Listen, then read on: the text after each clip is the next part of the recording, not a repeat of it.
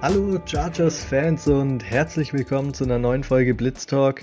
Leider, leider müssen wir heute mal wieder über eine Niederlage sprechen, was natürlich ein bisschen schwerer fällt als in den letzten Wochen, als der Hype sehr, sehr groß war.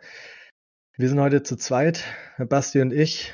Der Dorian, der erholt sich noch von einer weiteren langen Reise zu einem weiteren tollen Stadion. Wird er euch sicherlich nächste Woche von berichten können.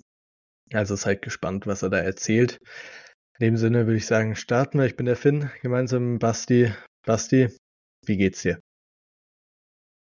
Ja, ja, wenn abgesehen vom Football geht's mir gut. Äh, wenn ich Football mit einrechne, äh, geht's mir sehr, sehr schlecht. Äh, bin immer noch schwer erschüttert, was, was wir uns da anschauen mussten am Sonntag. Und ähm, bin jetzt mal gespannt, ob drüber reden hilft und äh, jetzt hier vielleicht eine kleine Therapiesitzung haben. Wie geht's dir? Ja, mir geht's eigentlich auch gut, unabhängig vom Football. Ähnlich wie bei dir, wenn man dann über das Spiel nachdenkt, da sind schon ein paar Tage, die es dann noch ein bisschen, ja, ihm die Tage versaut, sagen wir es so. Aber ja, vielleicht hilft es, ein bisschen drüber zu reden. Die Therapiestunde hat ja schon oft geholfen, hatten wir schon viele, viele ähnlich schlimme Niederlagen. Und deshalb wird es heute bestimmt auch. Wie ging es dir denn als du das Spiel geschaut hast, wie war da deine Stimmung und wie hat sich die im Laufe des Spiels verändert? Hm. Ähm, prinzipiell, also vorm Spiel war ich echt gehypt, wie lange nicht mehr. Hab, hab vor allem äh, den, den Chargers äh, Defensive Hype hab, hab ich ähm, voll mitgenommen und, und bin da mal wieder klassisch äh, drauf reingefallen. Und ich muss sagen, das, das Spiel hat mich echt gebrochen. Also da ähm, bin, bin ich echt, ähm, ja, ich, ich weiß nicht, ich bin ja an, an sich immer ein sehr, sehr positiver und Glas ist halb voll und ähm, lieber die, die kommenden Chancen nutzen, als, als über die vertanen äh, zu weinen. Äh, so von der Mentalität her. Aber das Spiel, muss ich sagen, ähm, das hat mich echt gebrochen und da habe ich lang werde ich noch lange dran knabbern, glaube ich. Und ich, ich kann mir nicht vorstellen, dass ich dieser Defense äh, in naher Zukunft noch einmal irgendwie Vertrauen schenke. Ja, absolut verständlich. Dass es dich bricht, das, das ist natürlich, klingt nochmal noch mal härter, aber ja, bei mir war es ähnliches. Ich war auch so hype wie schon lange nicht mehr. Du kommst von zwei tollen Siegen. Beim einen davon waren wir ja im Stadion und hast jetzt dieses Top-Matchup gegen einen der besten Teams in der NFL, aber rechnest dir wirklich Chancen aus. Und man muss fairerweise ja sagen, es war bis zum Ende knapp. Es war nicht so, dass sie komplette Packung da bekommen haben. Aber es war einfach mal wieder das klassische Chargers-Erlebnis. Dieses eklige, unnötige Chargers-Erlebnis, dass du ein tolles Spiel spielst auf der einen Seite des Balles, auf der anderen Seite des Balles überhaupt kein Gras siehst und dann bis ins Ende rein ein super enges Spiel hast und wie es immer ist, außer in der 2018er Saison gefühlt, endest du auf der falschen Seite, hast nicht den Ball zum Schluss und verlierst das Spiel. Wieder so herzzerbrechend es ist wirklich, wirklich traurig und Chargers-Fans machen echt einiges durch. Ich weiß, viele andere NFL-Fans sagen das gleiche über ihr Team, aber irgendwie hat man schon das Gefühl, dass es uns in der Hinsicht immer noch ein bisschen härter trifft als andere.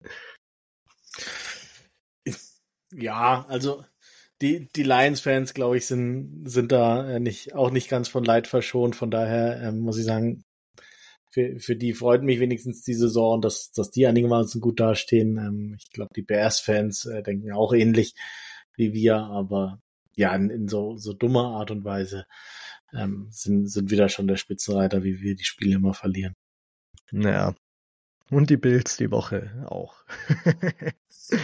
Die Bills, die, die Bills waren, waren jetzt, äh, weiß ich nicht, wie, wie oft im AFC Championship Spiel und haben, weiß ich nicht, wie, wie oft äh, Playoffs gespielt. Äh, die, die müssen erstmal wieder äh, eine Serie von, von mehreren solchen Spielen haben, bevor sie die Hand heben dürfen äh, und, und mit uns mitspielen ja. dürfen. Ja.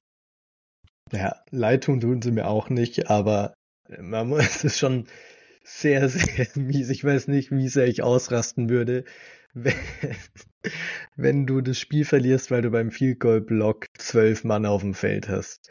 Das, das wäre zu viel, glaube ich, für mich. Das könnte ich nicht. Also ich meine, mit Anthony Lynn hatten wir auch viele ähnliche Sachen. Mhm. Mit einem da, Kiwi da gab's mal ein vor Spiel, der Halbzeit.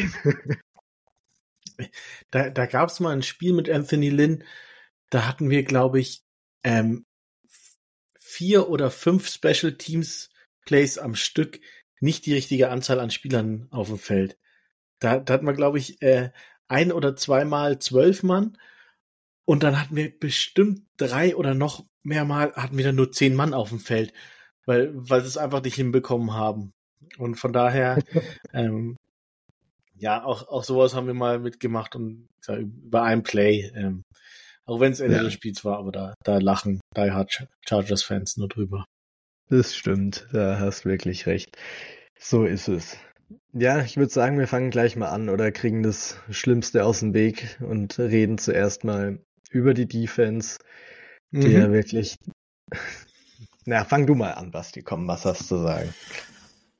Ähm, ja, an, an sich, die Chargers kommen von, von zwei Spielen, wo sie, glaube ich, insgesamt in beiden Spielen 17 Punkte zugelassen haben, ähm, gegen die Bears und die Jets und sehen einfach in der Defense überhaupt kein Land. Also es war ähm, insgesamt waren es nur zwei Stops, einmal ein, ein Turnover ähm, bei Fourth Down und ein Punt in Anfang der zweiten Halbzeit und sonst haben die Lions bei jedem äh, bei jedem Ballbesitz gescored.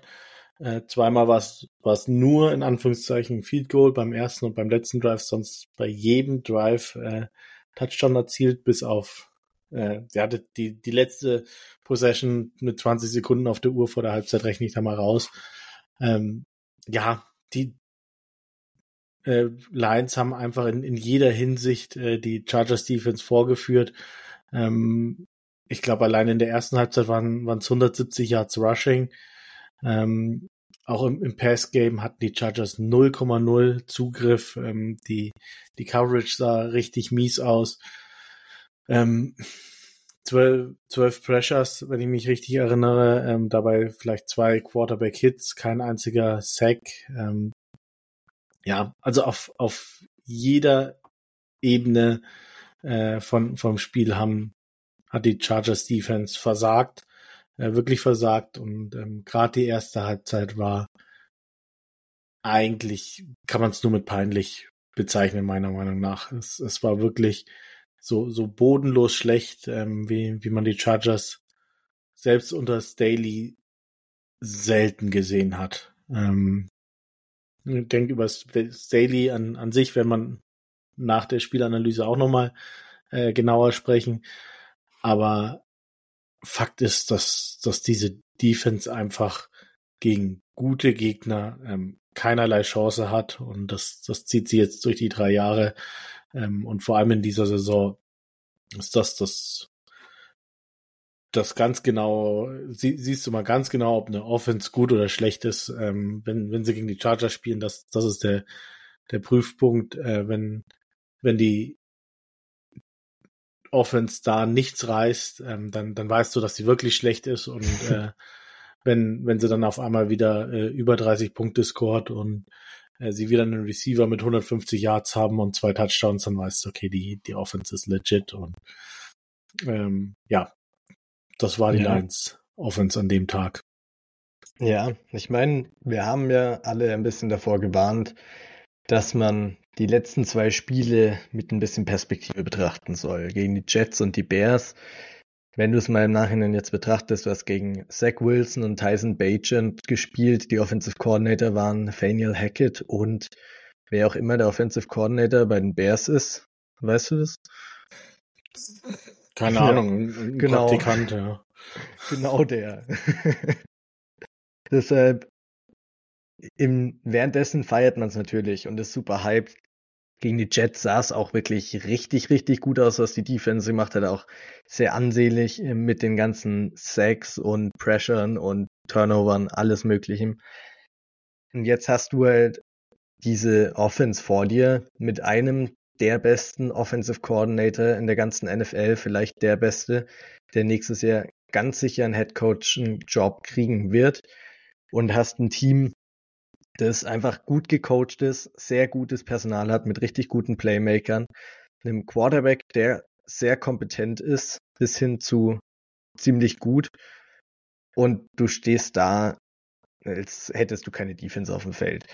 Es hätte fast keinen Unterschied gemacht, wenn du gesagt hättest, wir stellen die Defense nicht mehr auf den Platz und ihr kriegt jedes Mal bei jedem äh, Drive einen Touchdown.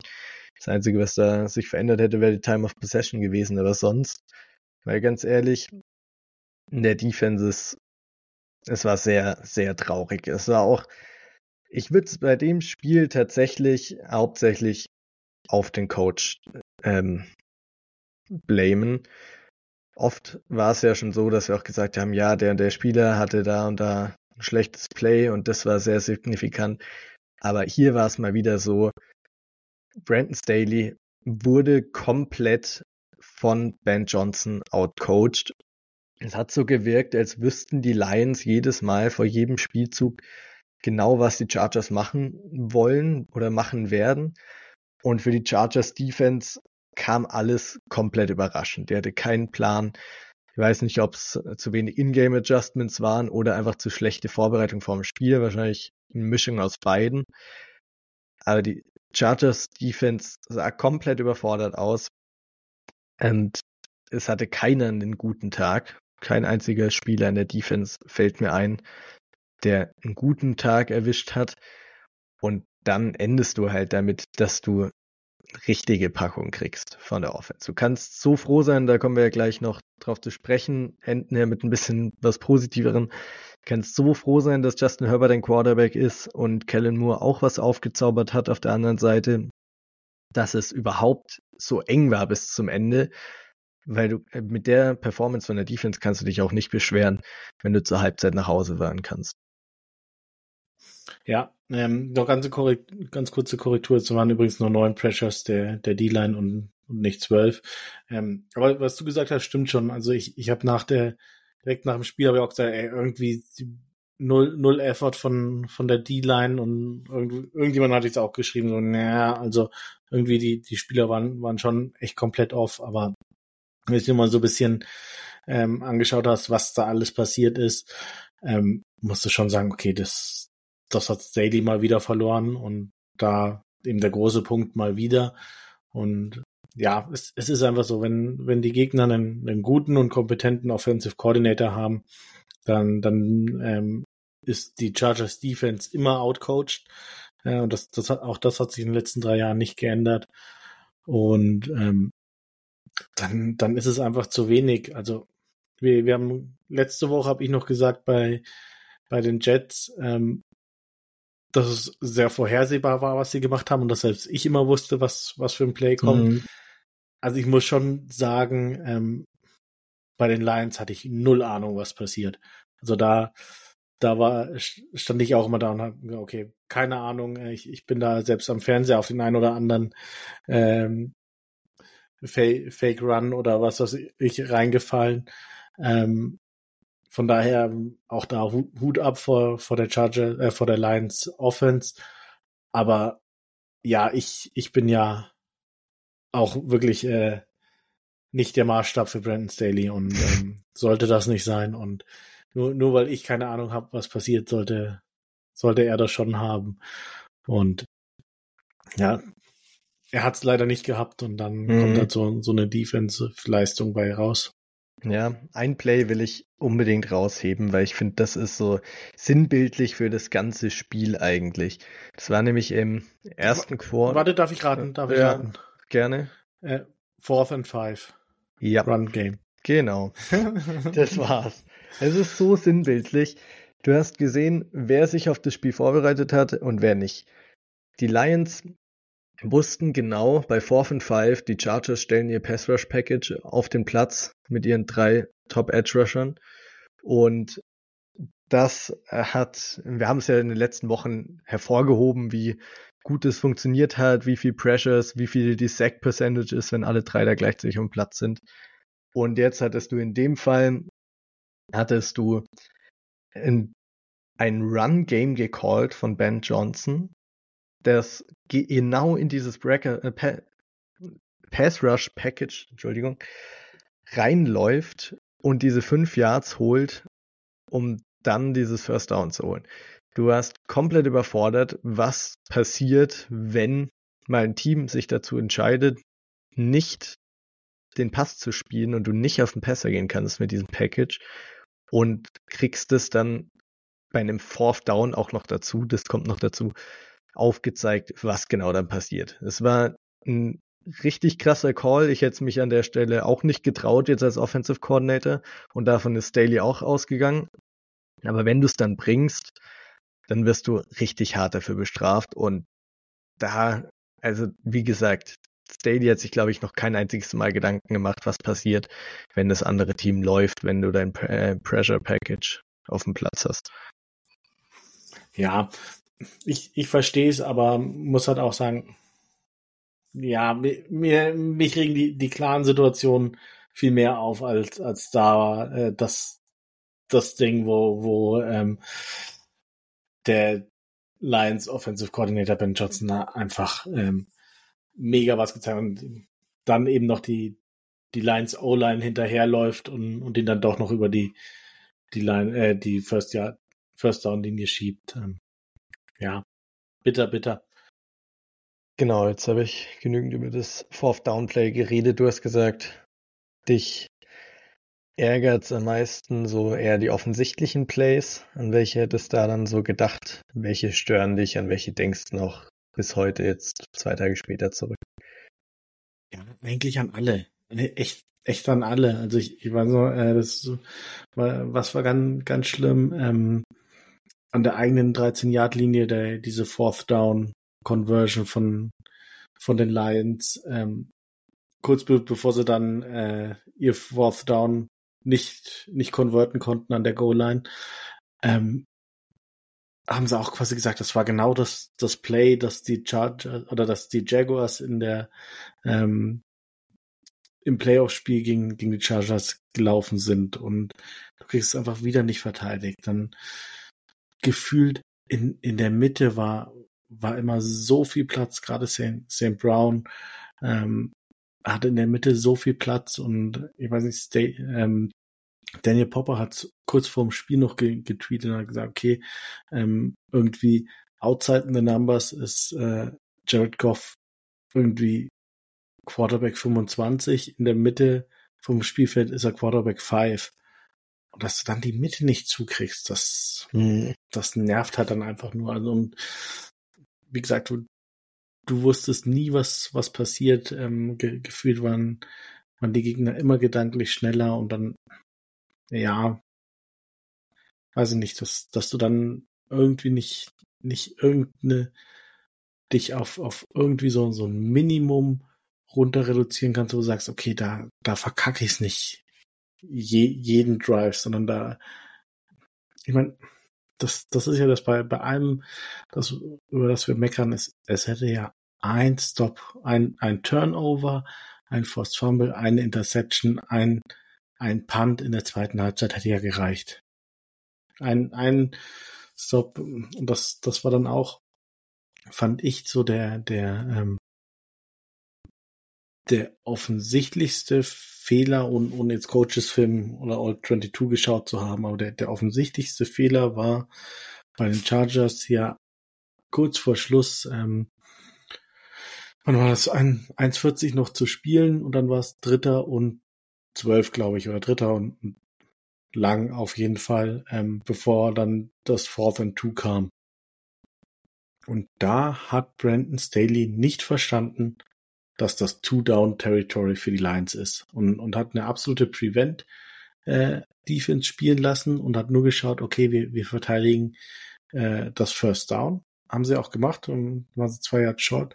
Aber er hat einfach nicht verstanden, dass Ben Johnson und Dean Campbell safe dafür gehen und das, obwohl es er ja auch immer macht. Ähm, mhm. Er wäre in so einer Situation ja auch safe dafür gegangen, weil, ich meine, da kommen wir später auch noch drauf, die, die Lions Defense äh, sah auch nicht gut aus gegen die Chargers und äh, wenn, wenn sie da einen Feed Goal gekickt hätten, hätten die Chargers noch ähm, 1,42 mit, glaube ich, ein oder zwei Timeouts gehabt. Ähm, ja, und das, das wollten sie verhindern. Das hat Staley nicht verstanden, dass das ein, ein Two-Down-Territory ist. Und da hat er mit, mit diesem drittletzten Spielzug quasi, hat er das Spiel dann endgültig ähm, vercoacht und, und aus der Hand gegeben. Und mhm. das sind einfach so diese offensichtlichen Dinger, wo, wo du sagst, okay, da hat es einfach mal wieder, wie, wie so oft, äh, nicht gestimmt. Und dann kannst du das Spiel auch nicht gewinnen. Ja, hast einen super Punkt, weil es war, ich meine, ehrlich gesagt, in den meisten Spielen geht ein Coach bei diesem Play nicht unbedingt dafür. Aber in dem Spiel, wenn du so auf den mhm. Gameflow achtest, er ist bisher bei eigentlich jedem Fourth and Short für mhm. gegangen. Mhm. Die Offenses, die feuern beide in beide Richtungen so viel wie es nur geht. Es war klar, es kommt darauf an, wer hat als letztes den Ball in dem Spiel. Und dann als Dan Campbell ist recht klar, du hast zwei Downs, wenn es wahrscheinlich unter Fourth and Five ist in etwa. Genau. Viele andere genau. Coaches gehen für Field Goal, aber nicht in so einem Spiel. Wenn Mahomes auf der anderen Seite ist, mhm. hat Staley auch schon aufgezeigt, dann geht er lieber für, als Mahomes mit eineinhalb Minuten nochmal den Ball zu geben. Ja, ja, ich meine, das, das haben die Chargers diese Saison auch schon ge gegen die ähm, gegen die Raiders, was gegen die Raiders? Gegen die Vikings auf jeden Fall. Und wo war es noch? Ähm, ja, ich glaube Raiders so, doch und dann kam, hat es hm. auch nicht geklappt und Sante dann hm. mit dem Pick danach, ja. Ja.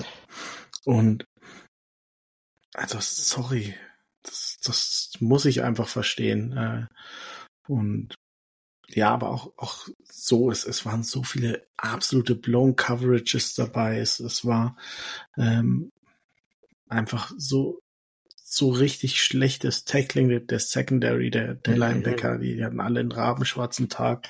Und was, was man da vor noch ansprechen muss, man, wir, wir waren alle mega hyped, dass, dass am Freitag quasi der Injury Report rauskam und, und du siehst, alle Spieler können spielen. Ja, und was passiert? Ähm, Michael Davis ähm, erkältet sich, oder ich, ich glaube, weiß gar nicht. Ja, irgendeine glaub, der, Krankheit. Der, hm. Dem, dem ging es dir wie am, am Hinflug äh, nach LA.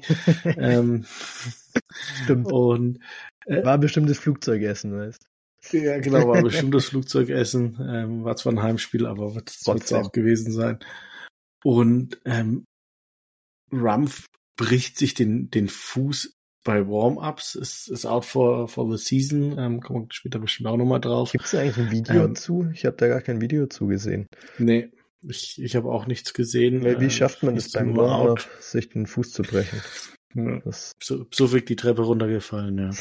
ähm, ja, also schon allein das, das ist so, so typisch Chargers. Ähm, du, du hast keine Injury Designation, äh, gibst deine Inactives bekannt und äh, zwei deiner Defensive Player können nicht spielen. Ich meine, gut, gerade Rumpf hätte keinen großen Impact auf dieses Spiel gehabt, aber Michael Davis in, in der Run-Defense ähm, wäre da sicherlich nochmal wichtig gewesen als, als Tackler in der Secondary, auch wenn Dean Leonard das eigentlich ganz gut gespielt hat, aber ja, das, es hat halt nicht geholfen und trotzdem so so darfst du dich einfach nicht präsentieren und ähm, ich weiß nicht, mich, nervt dieses ganze äh, Defensive Guru äh, hämische Getue von, von vielen Chargers-Fans und, und Nicht-Chargers-Fans.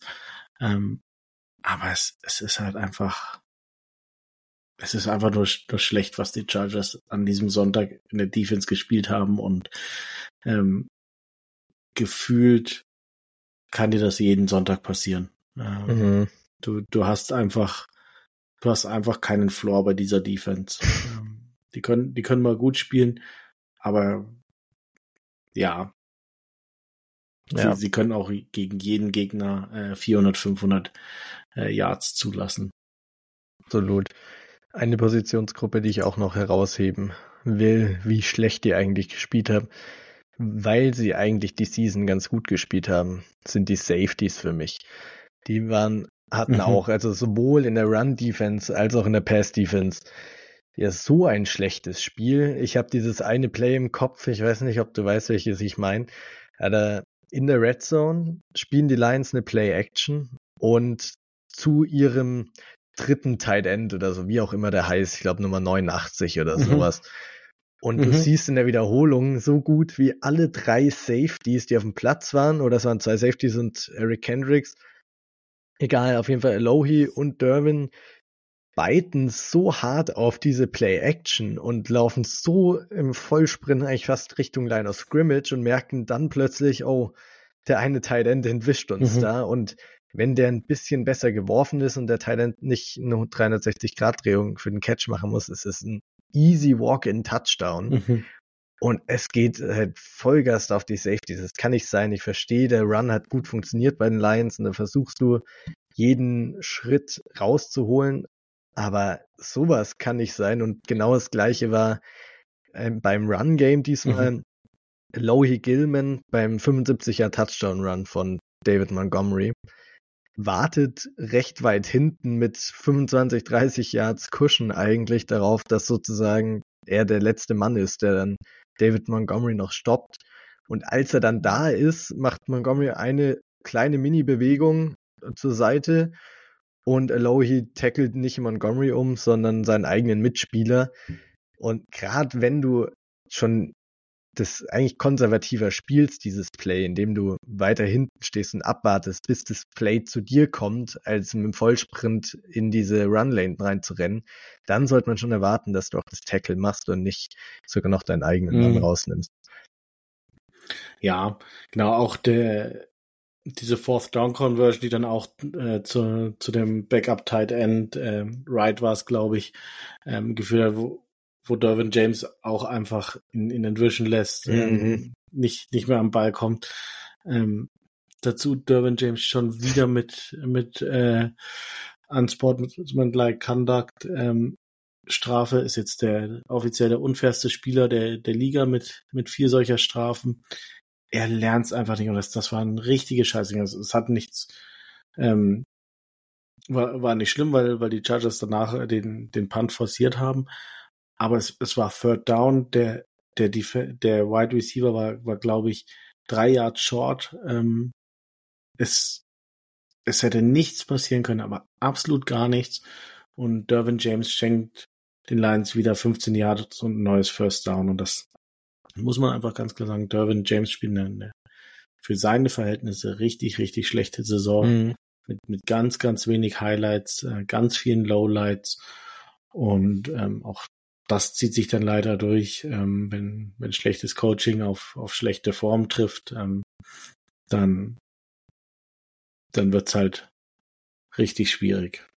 Ja, das stimmt. Und da aber auch mal die Frage, ist das irgendwie ein kleines Coaching-Problem auch, weil sowohl Derwin als auch Joey, so zwei Starspieler eigentlich, echt ein Strafenproblem haben. Joey hat jetzt die Season einigermaßen im Griff, aber letztes Jahr, jeder, der das Playoff-Spiel geschaut hat, wird genau wissen, was ich meine. Joey hatte ein ähnliches Problem, dass er viele 15-Jahr-Strafen oder auch Offside-Penalties gezogen hat. Und bei Durbin ist es dieses mhm. Jahr, kommt, also er kommt nicht da raus. Er hat gefühlt in jedem Spiel wirklich mindestens eine richtig unnötige Strafe. Und das kann ja gerade bei deinen Starspielern nicht sein. Mhm. Also Joey Bosa hat, seitdem er in die Liga gekommen ist, äh, Probleme Auch mit, mit False Start und Offsides. also das, ja, ja, schwierig. Ähm, ich, ich glaube halt einfach, dass, dass es dann, also ich, ich glaube, da würde ich Joey Bosa und, und David James würde, würde ich gedanklich voneinander trennen. Bei, bei Bosa glaube ich es nicht. Bei, bei Derwin ist es halt, glaube ich, so, so ein allgemein Ding, dass du äh, wenn es nicht läuft, dann läuft's halt nicht und dann, dann fallen dir auch die, die einfachen Sachen äh, schwerer und ich glaube, da führt so eins zum anderen. Ähm, ja, bei, bei Bowser war es schon, schon immer so, dass er da ähm, bisschen anfällig für war.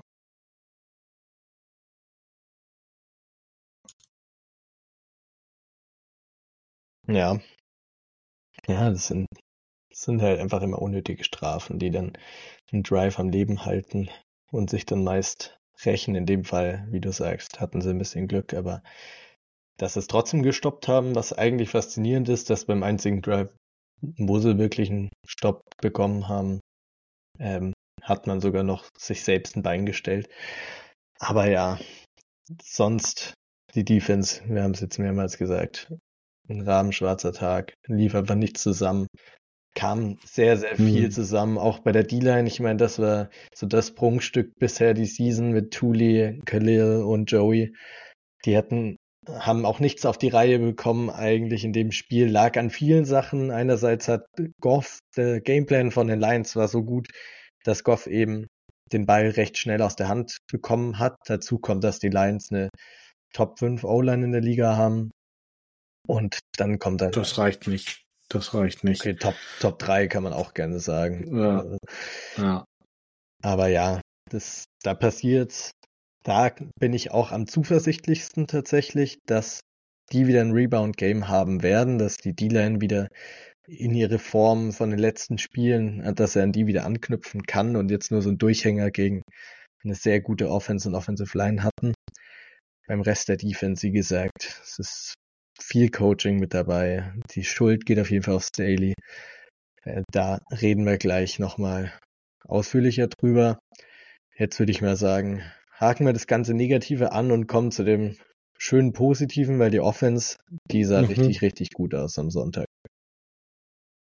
Ja, also das, das war auch so das, wo, wo ich dann auch Montag echt bitterböse da saß und meinte, du könntest jetzt so schön über Herbert sprechen und, und über Keenan Allen und Quentin Johnson hat seinen ersten Touchdown und, und Jalen Guyton hat wieder einen Touchdown und es, es sah super aus nach, nach auch einem Rough Start, muss man sagen. Also die, das erste Viertel sah, sah auch für die Offense nicht gut aus. Ähm, da war auch der Gameplan war, war echt off und Herbert war noch nicht ganz da.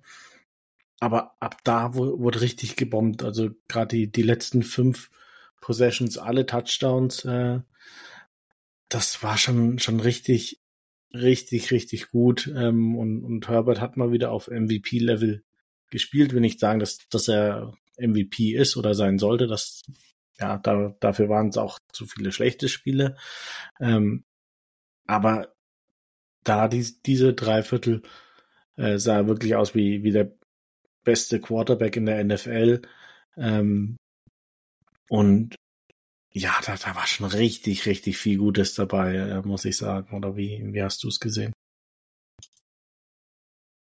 Ja, absolut. Also so viel wie wir über die Defense meckern, kannst du genauso so viel Lob für die Offense aussprechen. Der Gameplan von Kellen Moore war richtig gut. Er hat sehr, sehr oft genau das Richtige gecallt. Und Herbert war der Hammer. Also wirklich, wenn er so in jedem Spiel spielt und das tut er leider oft, also tut er oft, aber verliert trotzdem leider. Eigentlich, wenn er so in einem Spiel spielt, darfst du das nicht verlieren. Mit, wenn du 38 Punkte aufs Board bringst, ohne dass die Defense dir einmal gute Fee Position verschafft oder sonst was. Also ohne Hilfe schafft es deine Offense 38 Punkte aufs Board zu bringen und du verlierst trotzdem. Das ist das Ärgerliche, weil die Offense es sah mega gut aus. Selbst in den Phasen, in denen Keenan Allen kurz mal verletzt draußen war und in den Lockerroom musste, mhm. sah die Offense gut aus. Und da standen dann Quentin Johnston, Jalen Guyton und wer auch immer der dritte Receiver schon ist. Darius Davis stand ein bisschen auf dem Feld.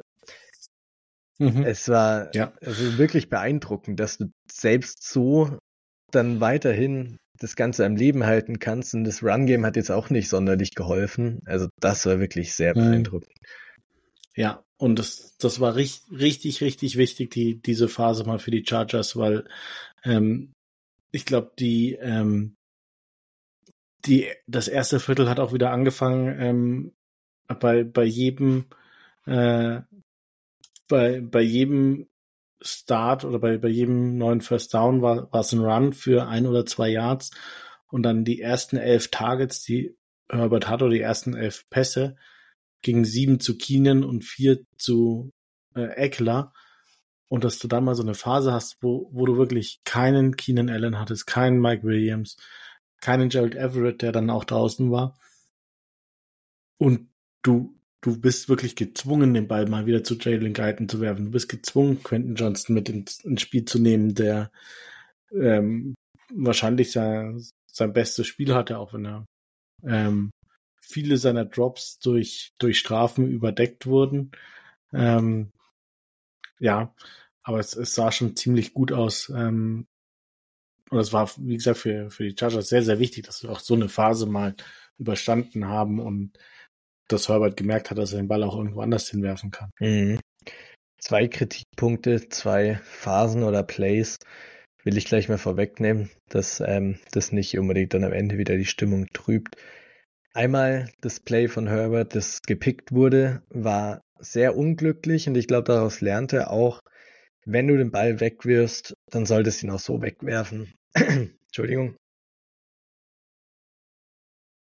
Dann solltest du ihn auch so wegwerfen, dass er wirklich weg ist und nicht, dass der DB noch eine Chance hat auf ein Play. Das war ein richtig gutes Play von dem Cornerback, aber da musst einfach ein bisschen besser sein. Ich meine, Herbert hat die Arm Strength, den kannst du auch in den dritten Stock setzen und dann brauchst du da überhaupt keine Sorgen machen. Aber wie gesagt, ich glaube, daraus lernt er. Das war ein kleiner hm. Mini-Fehler. Das ist jetzt nicht weiter tragisch. Ähm, das andere war die Phase und ja, es hat gut geendet, in der sie sieben Plays an der Goal-Line hatten und, und keinen Touchdown reingebracht haben. Und da muss man auch, das ist also die einzige Phase, in der man Kellen Moore wirklich kritisieren muss, weil du kannst nicht siebenmal eigentlich jedes Play, fast das gleiche Play laufen mit Austin. Du merkst doch irgendwann, deine O-Line sieht gegen diese Trenches von den Lions nicht so viel Raum und am Ende es hat ja dann auch erst geklappt, als du dann davon weggegangen bist und die Play-Action dann auf äh, Quentin Johnston geworfen hast. Aber da musst vielleicht dir echt mal Gedanken machen, dass du ein bisschen kreativer wirst, wenn du sieben Plays an der Goal-Line hast. Wenn es unglücklich läuft und du nicht die Penalty kriegst, dann, dann nimmst du da gar keine Punkte mit, obwohl du an der Ein-Yard-Linie stehst. Das kann es nicht sein. Und für die O-Line, ich meine, die struggle die ganze Season schon ein bisschen. Es ist auch nicht nur die O-Line, sind die Titans auch mit involviert und alles. Aber wenn du sieben Anläufe hast, eigentlich solltest du da auch ein Yard mal erblocken können. Das sollte man vielleicht auch kritisieren. Es war sowohl Playcalling, war jetzt nicht das Idealste mhm. in der Situation, da die ganze Zeit konstant auf diesem Runplay zu bleiben. Andererseits die Performance, die Execution war auch alles andere als gut. Ja, ich, ich glaube, da waren noch zwei Quarterback-Sneaks dabei. Mhm. Ähm, ja. Bei, bei dem einen hat, hat sich äh, Justin Herbert, glaube ich, sogar auch eine, eine blutige Lippe geholt. Mhm. Ähm, also ich muss schon sagen, für, für so den großen Quarterback ähm, sind die Chargers kein gutes Quarterback-Sneak-Team ja. im Moment. Ähm, und auch so, ähm, die vielleicht nicht unbedingt auf dieses Spiel gesehen, aber wenn du dir auch die, diese Fourth and One von hat was gegen, gegen die Vikings angeschaut hast oder gegen, gegen die ähm, Raiders. Gegen die Raiders. Dieses Fourth and One, Fourth and Two ähm, oder jetzt eben an, an der Goal-Line ein, ein Yard irgendwie reinpushen, da, da tun sich die Chargers ziemlich schwer. Ähm, mhm. Ja. Ja, ist, ist jetzt aber wirklich Jammern auf hohem Niveau, weil ich glaube, die Chargers sind äh, so ziemlich das, das Beste äh, oder eins der, der besten Red Zone Teams. Ähm, ich glaube, die, die letzten äh, sechs oder sieben Trips zur Endzone spielübergreifend haben, haben die Chargers alle in, in Touchdown umgewandelt. Ähm, das, das ist schon stark, aber ja, an, an sich ähm, weiß ich, was du meinst, aber es, es war dann quasi ja, ich, ich verstehe, dass du den Quarterback Sneak nimmst am Anfang. Ich verstehe, mhm. dass als er nicht geklappt hat, dass du dann nochmal mit dem Quarterback Sneak gehst. Das hätte ich, glaube ich, auch so gemacht, dass ich da sage, das, das muss jetzt klappen. Ja. Und dann der, das dritte Play war dann, glaube ich, Eckler, Lauf nach rechts und das war komplett blown. Also das, da ging dann gar nichts und dann was glaube ich der, der Wurf mit mit der ähm, mit dem Holding oder Pass Interference Call gegen Quentin Johnston. Ja. Ja, und dann, dann hast du nochmal angefangen, hast, hast es wieder nicht hinbekommen. Das, das war dann so ein bisschen, also dann da die, die nächsten Plays, die waren, so ein bisschen kritisch. Die davor, ähm, ja, also gerade die Quarterback-Sneaks, die, die fand ich eigentlich vom, vom Play-Call in Ordnung, aber dann, da als du ein neues Set von First Downs bekommen hast, ähm, ja, hm. fand ich ein bisschen, bisschen schwach, ja. Aber es ist ja dann nochmal gut geendet. Gott ähm, sei Dank, sonst würden wir hier ganz anders ja. nochmal drüber reden.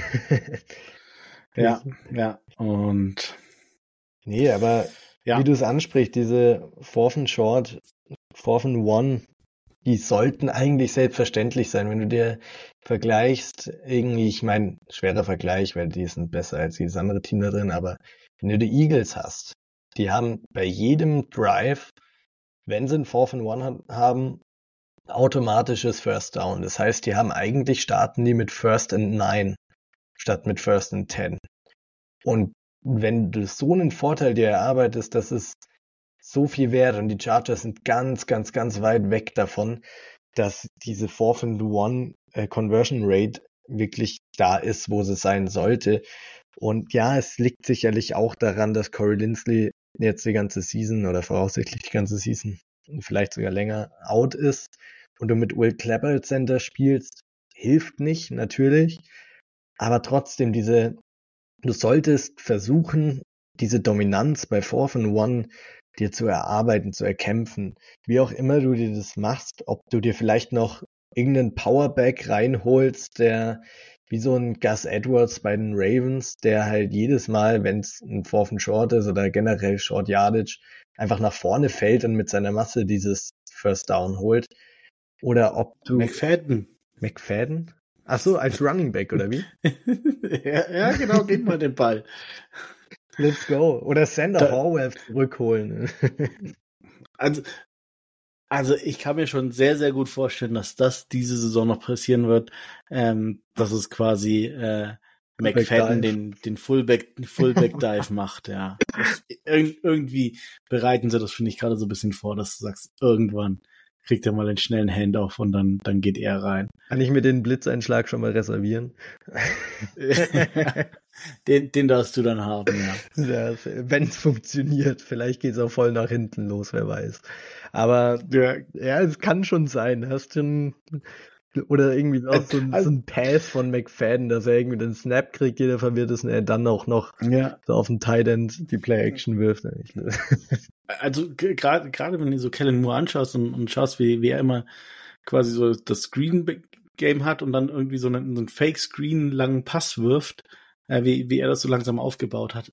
Irgendwas passiert mit McFadden noch und das, das ist meine Bold Prediction für die restliche Saison. McFadden wird, wird noch mindestens einen Touchdown machen. I like it. Sehr nice. Das wäre richtig cool. Aber egal, ob sowas ist, ganz ehrlich, wenn es so ein Play ist, gerne.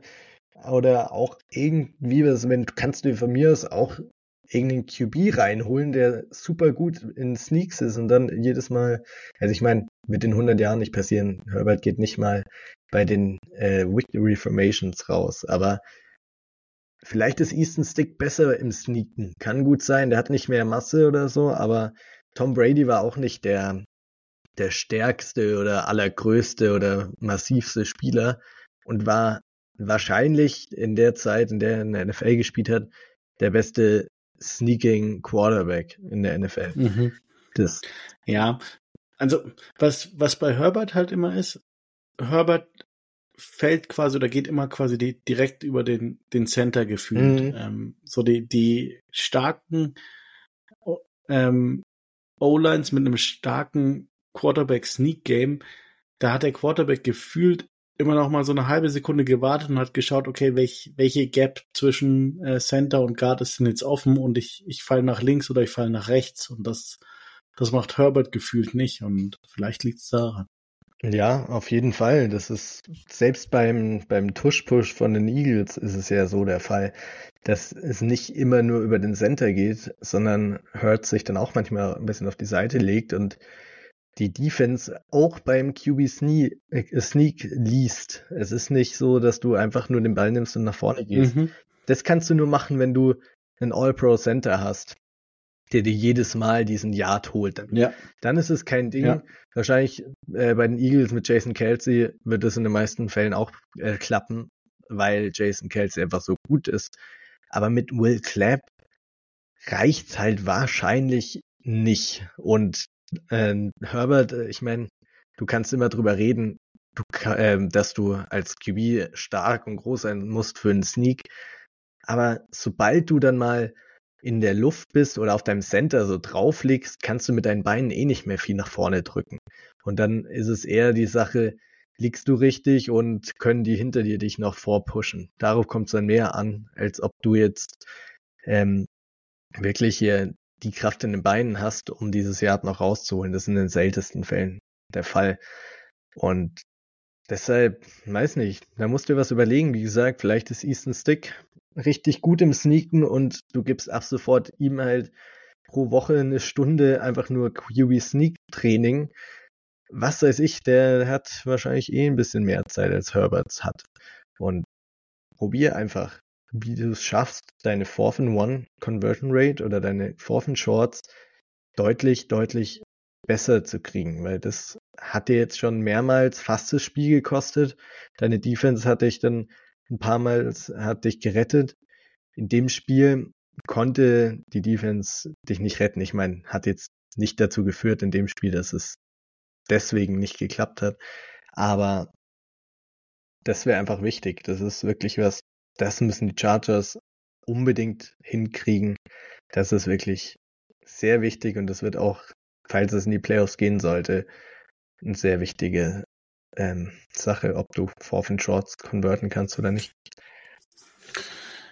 Ja, ja, nee, abs absolut. Ähm, ja, aber abgesehen von, von der Sequenz und wie ja. gesagt, den, den ersten Viertel war es echt eine, eine absolute Glanzleistung ähm, von Kellen Moore, von Justin mhm. Herbert, äh, von Keenan Allen. Also ja, Keenan Allen ist, spielt, glaube ich, die Saison seines Lebens. Ja. Ähm, wenn, wenn er so weitermacht, äh, wird er definitiv ähm, sein, sein Career High für die Saison in, in Receptions und Touchdowns und wahrscheinlich auch Receiving Yards äh, brechen.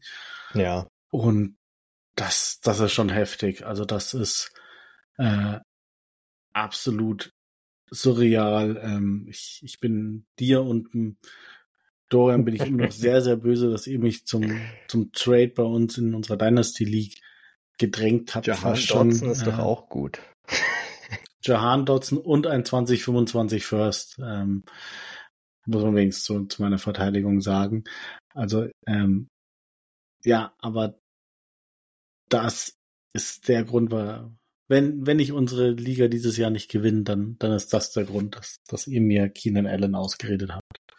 Ja, absolut verständlich. Mit über 40 Fantasy-Punkten kann man sich da schon mal drüber aufregen. Und wenn wir über Keenan reden und gerade eben über Fourth and Shorts geredet haben, dann müssen wir eigentlich auch über dieses Play, das im Traum, im Idealfall wäre das einfach das Game-Winning-Play gewesen und die Defense holt dann einen Stopp und wir reden nur noch über dieses eine Play. Das das wäre so das Traum-Szenario gewesen. Davon sind wir jetzt leider weit weg. Aber bei Fourth and One wirklich eine der coolsten Playcalls die Season von Kellen Moore. Wäre auf jeden Fall mein Blitzeinschlag geworden, wenn wir das bei Niederlagen machen würden. Aber. Aber machen wir gar nicht. Machen wir nicht. Ich glaube nicht. Ich weiß nicht. Ich glaube, ja. ja, dann, dann ist es jetzt. Ich glaube, bei den letzten Niederlagen war es einfach immer nur so frustrierend, dass es so wenig mhm. gute Plays gab, dass wir es nicht gemacht haben.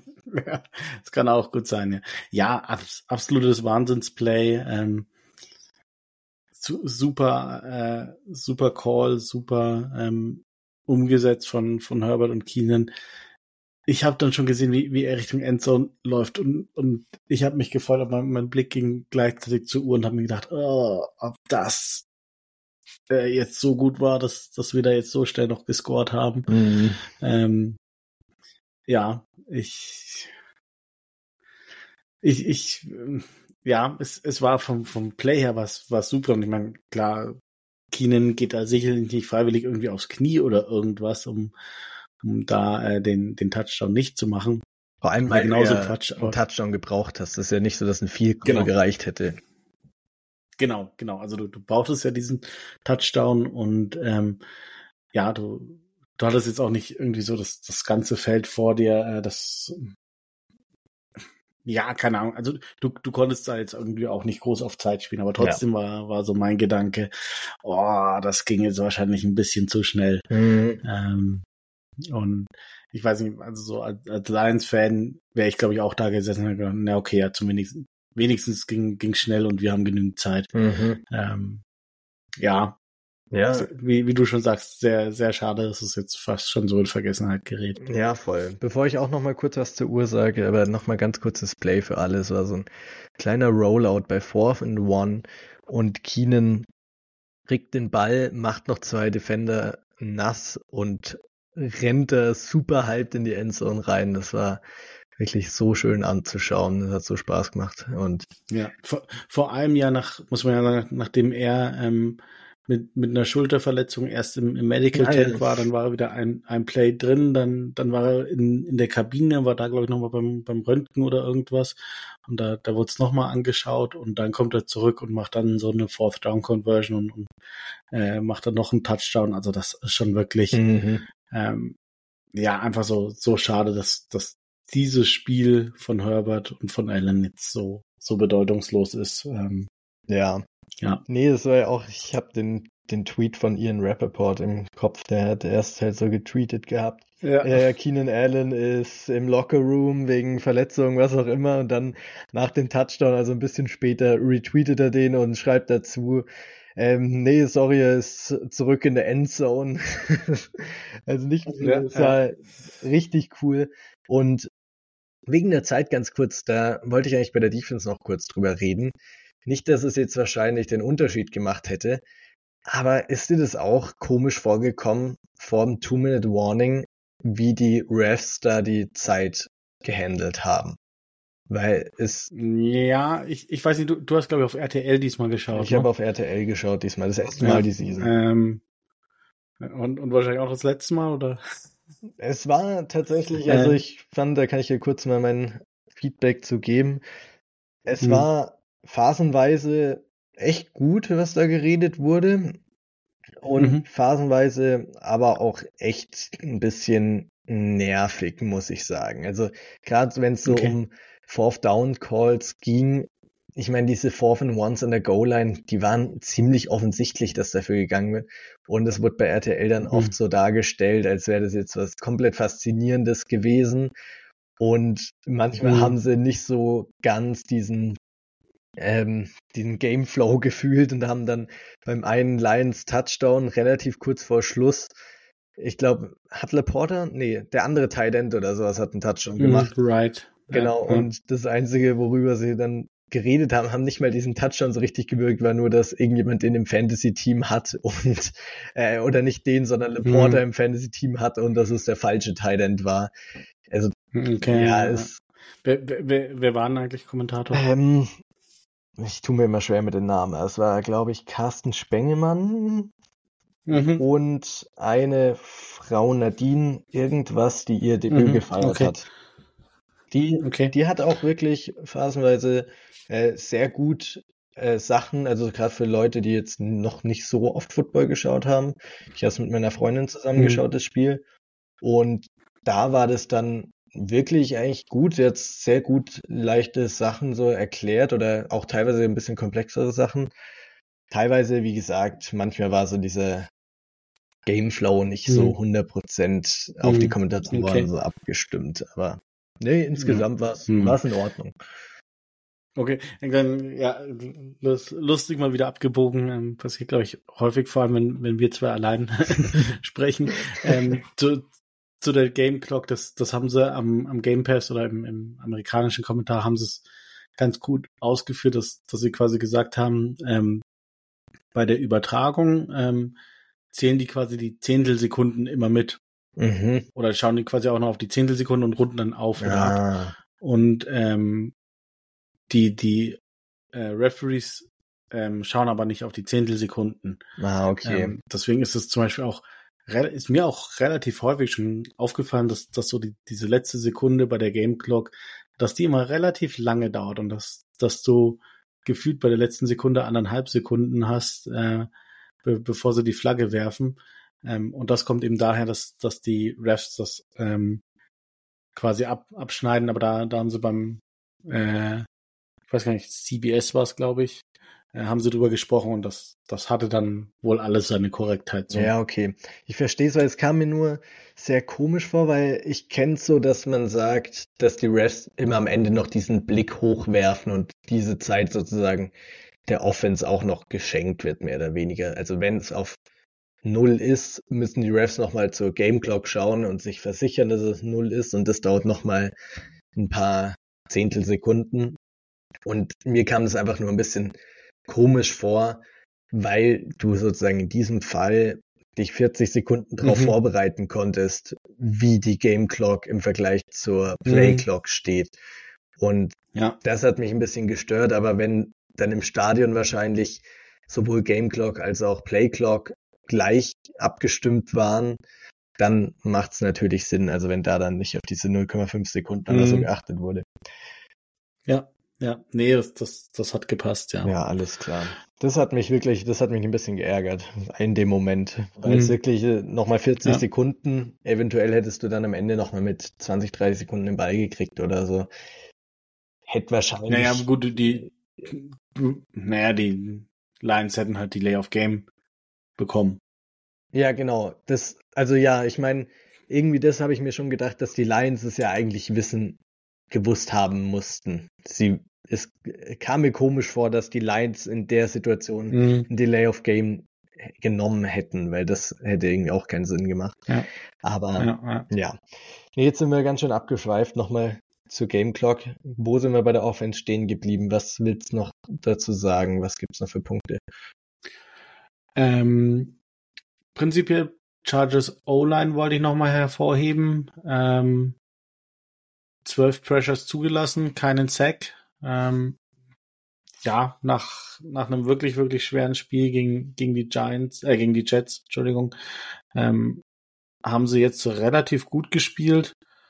Ähm, ich schaue jetzt gerade nochmal. Ähm, ja, insgesamt zwei Quarterback-Hits, also ja, bisschen was davon war, war schon auch äh, Herbert mit seinen Beinen, aber es war immer noch eine gute D-Line mit, mit einem Aiden Hutchinson drin, ähm, der, der schon viele Spiele an sich gerissen hat und da war die Chargers O-Line relativ gut. Ähm, von daher, das war vielleicht noch so einer der, der positiven Punkte, ähm, die man auch nochmal hervorheben kann, um, um sich irgendwie mhm. aus diesem äh, negativen Sumpf rausziehen zu können.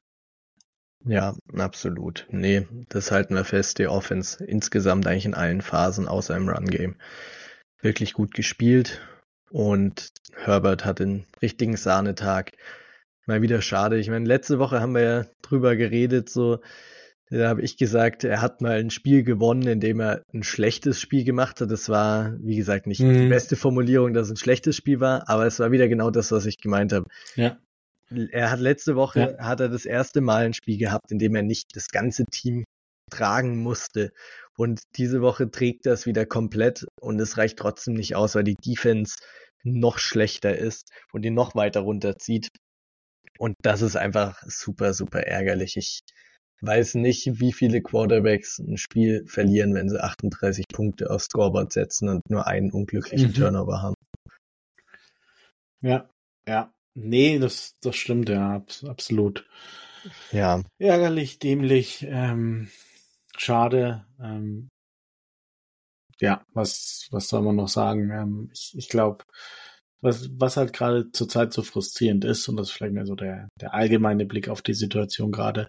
Ähm, letzte Woche haben wir viel ge gesprochen über die, die Offensive Struggles, sind die jetzt real, war es der Gegner? Ähm, Habe ich noch gesagt, naja, ähm, ich, ich panike noch nicht nach den Jets, ich schaue mir jetzt erst noch das Lions-Spiel an. Und jetzt bist du halt schon wieder in diesem Modus, wo du sagst, okay, die, die Offense ist, ist super, die, die ähm, kann, kann gegen jeden Gegner gewinnen. Äh, aber jetzt müssen wir über die Defense reden. Und das, das ist so die, diese Achterbahnfahrt, die, die gerade, glaube ich, jeden Chargers-Fan einfach nur noch ermüdet mhm. und ähm, irgendwie so die, diese ganze, jeglichen Resthype irgendwie ja wirklich im Keim erstickt. Ja. Und das ist irgendwie, kommt es einem halt auch einfach so vor, dass es einfach alles gegnerabhängig ist. Wenn die Chargers gegen schlechte Defenses oder Offenses mhm. performt es die jeweilige Unit gut. Und sobald du gegen einen Contender spielst, sobald du gegen einen guten Coach in der Unit spielst, siehst du einfach schlecht aus und das ist halt, das sollte einem schon sehr viele Sorgen machen, weil am mhm. Ende ist das Ziel, den Super Bowl zu gewinnen.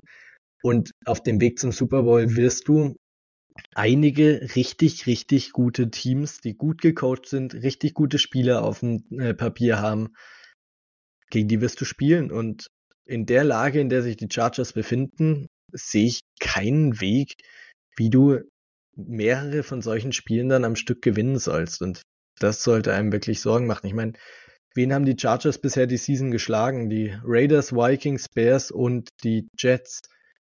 Das sind die Vikings wahrscheinlich noch das beste Team davon und die waren zu dem hm, Zeitpunkt. Die hatten aber noch nicht. Genau. Die waren die hatten noch nicht den Pestronauten. Was? Joshua Dobbs, den Pestronauten. Kennst du nicht den, den Spitznamen? Nee, noch nie gehört, tatsächlich. Der, der, der war irgendwie, weiß nicht, ob der ein Praktikum hatte bei der NASA oder irgendwas und da gibt es ein Bild von ihm im Raumanzug und äh, jetzt so der Pestronaut. Ja, Legenden. Ja, Josh Dobbs feiere ich sehr. Das, ja, heftig, was, was der da leistet. Ja. Ja, aber nee, du, du sagst es vollkommen richtig und das, das ist einfach das Thema in, in der Offense. Ähm, genauso wie in der Defense. In der Defense sicherlich noch, noch sehr viel extremer. Ja. Ähm, aber auch in der Offense musst du ganz klar sagen. Ich habe vorhin gesagt, kannst gegen jeden gewinnen. Ähm, ja, auch, auch nur wenn die Defense mitspielt. Also dass, dass du wirklich äh, sagst, du spielst konstant jede Woche jeden Gegner mit der Offense äh, gegen die Wand. Das ist definitiv nicht so. Ähm, ja.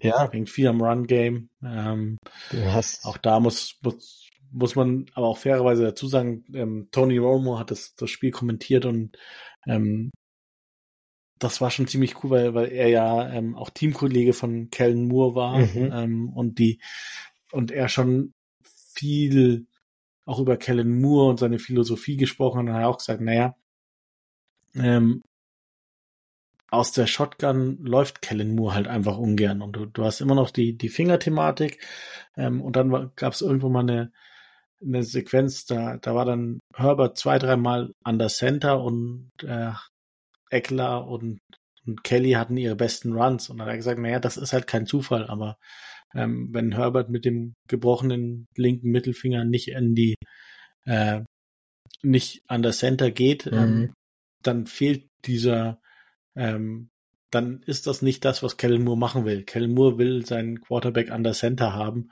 und ja. will darüber laufen und darüber die Play-Action aufziehen und das, ja, vielleicht muss man da ähm, dem, dem Aspekt ähm, stärker gewichten in, in der Meinung, ob, ob das Run-Game jetzt funktioniert oder nicht. Ja.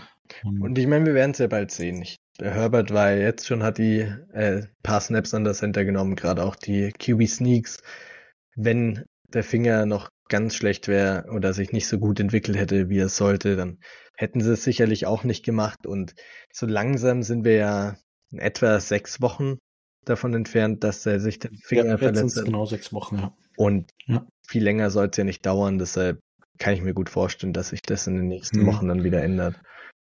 Ja, genau, also estimated war quasi sechs Wochen. Ähm, die Schiene war jetzt auch deutlich kleiner, war jetzt quasi nur noch so ein bisschen auf der Fingerkuppe drauf. Ähm, sah jetzt echt fast schon so aus, als würde es ihn kaum noch behindern. Ich glaube, mit dem Stiff-Arm ist er gerade noch vorsichtig und beim, beim Hinfahren, aber ich, er sieht auf jeden Fall schon wieder sehr viel, ähm, ja, sieht sehr danach aus, als wäre er mit, mit der Situation jetzt gerade wieder mehr zufrieden. Ja. Und von daher schauen wir mal, wann es dann komplett wegkommt. Ja, absolut. So, damit haben wir, glaube ich, genug über das Spiel geredet. Jetzt werfen wir, bevor wir auf die Packers schauen, noch einen kurzen Blick auf die Blitztabelle, weil die Conference ist, der, die Niederlage tut schon sehr weh. Man kann froh sein, mhm. dass es nur gegen ein NFC-Team war, weil es dir am Ende nicht diesen Tiebreaker, wenn es dann darum geht, wie viel AFC-Wins hast du, das da stört sich nicht, aber die AFC ist so stark und so ausgeglichen, dass diese Niederlage wirklich sehr, sehr weh tut. Du bist das zwölf beste Team derzeit gerade vom Rekord her in der AFC. Vor dir stehen ganz, ganz viele Teams mit fünf und sechs Siegen. Chargers eben bei vier und fünf. Die Raiders haben mittlerweile einen besseren Rekord, auch wenn ich überhaupt nicht verstehe, wie das sein kann. Selbst die Broncos haben mittlerweile jetzt den gleichen Rekord wie die Chargers und die haben 70 Punkte gegen die Dolphins kassiert. Also die Welt hat sich geändert und die Chargers müssen schauen, dass sie da am Playoff Picture dranbleiben. Derzeit sind jetzt drin die Steelers, die, wir reden ja gleich drüber, die Packers haben gegen die Steelers gespielt. Die gewinnen irgendwie ihre Spiele. Kein Mensch hat eine Ahnung, wie das funktioniert. Die Browns stehen mit 6 und 3 da, haben die Ravens geschlagen. Macht es auch nicht leichter, weil es jetzt noch weniger diese Teams gibt, die wegmarschieren und noch mehr Dichte hier um diese Wildcard-Spots. Die Texans haben die Bengals geschlagen, stehen beide Teams jetzt bei 5 und 4, sind auch dick im Playoff-Rennen drin. Colts, Bills, Raiders, wie gesagt, alle mit 5 und 5 spielen da auch noch ein Redenwörtchen mit. Und es ist wirklich sehr, sehr eng. Und ich bin mir, wenn man so drauf schaut, welche Teams da vor einem sind und welche Teams die Playoffs machen wollen und machen werden, ich weiß nicht, wie es dir geht, Basti, aber ich habe mittlerweile so ein, also ich will nicht sagen, ich glaube immer noch an die Charters und ich bin, bis es mathematisch nicht mehr möglich ist, voll davon überzeugt, dass es was wird. Aber ich habe schon so ein bisschen ungutes Gefühl, gerade weil so die Bengals und Bills, genauso wie die Browns davor stehen und äh, richtig guten Football spielen. Okay, die Bills nicht, aber der Rest. Ich wollte wollt gerade sagen, die, die, die Bills, ähm, glaube ich, den, also da kann es auch noch richtig, richtig bergab gehen. Die haben noch einen brutalen, schweren ähm, restlichen Schedule. Ähm, ja, ich, ich habe äh, schon, glaube ich, jetzt vier, drei, vier Wochen gesagt, ähm, Week 11, 5 and 5 ist die Benchmark, die du treffen musst, um, um gute Chancen auf die Playoffs zu haben.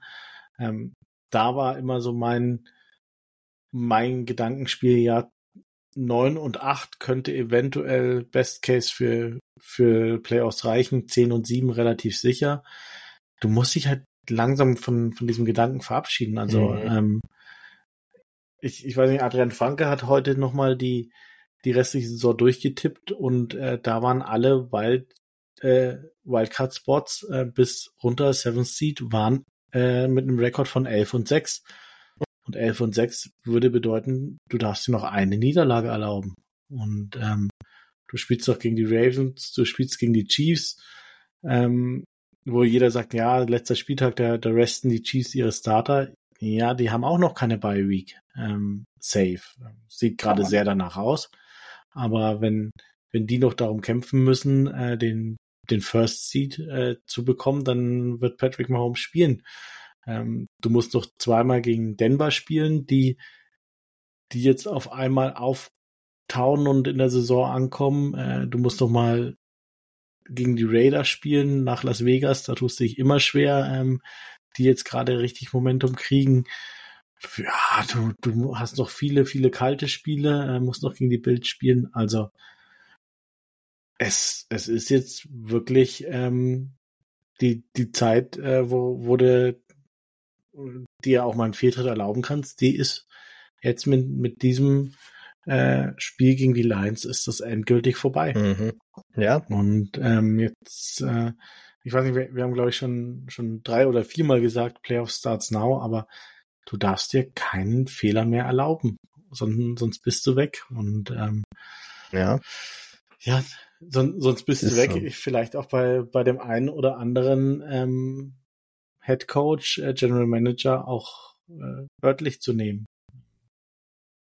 Und vielleicht auch ein, ein Stat, ich meine, viele Stats gelesen, die, die eklig sind. Ähm, für mich der, der schlimmste Stat, den, den ich jetzt gelesen habe über die letzte Zeit, war, dass die Chargers ähm, die meisten Punkte in der AFC West gescored haben und die acht meisten in der NFL. Und sie sind geteilter letzter Platz in der AFC West. Mhm. Das, äh, das sagt eigentlich alles aus, wo, woran es gerade krankt. Und ähm, bevor wir aufs Green Bay Spiel nochmal schauen, ähm, die Gemüter äh, sind sind äh, sehr erhitzt im Moment. Ähm, Staley feuern, ja oder nein? Wie, wie siehst du's? Jetzt mal ganz, ganz direkt rausgefragt. Ich einerseits, es ist wirklich, ich, man könnte jetzt so eine direkte Ja-Nein-Antwort geben, aber das, irgendwie kann ich es nicht so richtig, weil einerseits finde ich, ist es, bringt es dir wahrscheinlich nicht so viel, jetzt jemanden in der Season zu feuern. Andererseits sehe ich halt wirklich keinen Weg, wie du mit Staley die Season den Super Bowl gewinnst. Und ich, es, da gibt's viele Ansichten, aber für mich, ich finde, die einzig wirklich erfolgreiche Season, das Team, das richtig happy ist, ist das Team, das einen Super Bowl gewinnt, weil alle anderen enden die Season entweder mit einer Niederlage oder haben gar nicht erst die Playoffs gemacht. Und das sehe ich eben nicht mit Staley, wie schon angesprochen, dass man dann dreimal in Folge gegen richtig, richtig gute Teams und richtig gute Coaches gewinnt, wird er nicht machen. Und deshalb bin ich offen, dass man sagt, man, man trennt sich und übergibt von mir aus gerne Kellen Moore den Interim Head Coaching Job und schaut, was man in ihm hat, ob er für nächste Season der Head Coaching Kandidat ist oder nicht oder ob man halt von extern jemanden sucht. Und ja, wenn äh, sonst, wie gesagt, ich bin eigentlich kein Fan davon, ihn zu feuern, aber ich weiß einfach gerade nicht, was er noch zum Team wirklich bringt, was er dazu steuert, was das Team besser und nicht schlechter macht. Weil die Defense, die er coacht, dieses mhm. eben auf jeden Fall nicht. Und mit der Offense hat er nicht so viel zu tun. Und ja, seine Fourth-Down-Entscheidungen ich glaube, wenn man sich da einfach auf die Analytics verlässt, dann kriegen das andere Coaches auch hin. Und das Clock-Management ist jetzt auch nicht immer das allerbeste. Man gibt oft dem Gegner noch vor der Halbzeit oder vor äh, am Spielende den Ball. Deshalb, ich weiß nicht, ich sehe einfach nicht viel, was jetzt dafür spricht, dass man nichts ausprobieren sollte und schauen sollte, was man Kellen Moore als Head Coach vielleicht hätte. Ähm, ja, also prinzipiell ähm, vielleicht nochmal ganz, ganz allgemein. Ähm, ich ich habe ja, glaube ich, schon relativ häufig äh, bei, beim Lions, bei der Lions-Analyse jetzt auch immer die, die Parallelen zur, zur ganzen Saison oder zu den letzten drei Jahren Staley ähm, gezogen. Und das, was sich einfach durchzieht, ist, dass die Defense nicht gut ist. Sie, sie ist einfach nicht gut. Wir, wir hatten in Jahr eins bei ihm hat man die Ausrede, ähm, dass es nicht seine Spieler waren. Ne? Jegliches äh, Cap, das, das du hattest, hast du in die Offense investiert, um, äh, um Justin Herbert herum ein, eine Offense zu bauen, was ja auch richtig war. Das dann gesagt, okay, ähm, Brandon Staley ähm, hat aus der, der Defense weniger rausgeholt, als man erwartet hat, aber waren nicht seine Spieler. So, Jahr zwei ähm, hat er dann seine Spieler bekommen, die haben sich dann alle verletzt. Hast du da auch noch gesagt, okay, ja, ähm, die waren ja alle verletzt, da, da konnte er ja überhaupt nicht mehr. Ähm, ja, ich, ich finde, in dem Jahr gibt's halt keine Ausreden mehr. In, in diesem Jahr gibt's keine Ausreden mehr. Es sind ein gutes JC Jackson-Thema. Ähm, das das hat nicht geklappt, da haben sie sich getrennt, muss man auch sagen, okay, da, da hatte er den Spieler jetzt ähm, anderthalb Jahre unter sich und, und hat es halt nicht hinbekommen. Also das äh, ihn da vollkommen schuldfrei zu sprechen, ähm, ist, ist da jetzt auch falsch.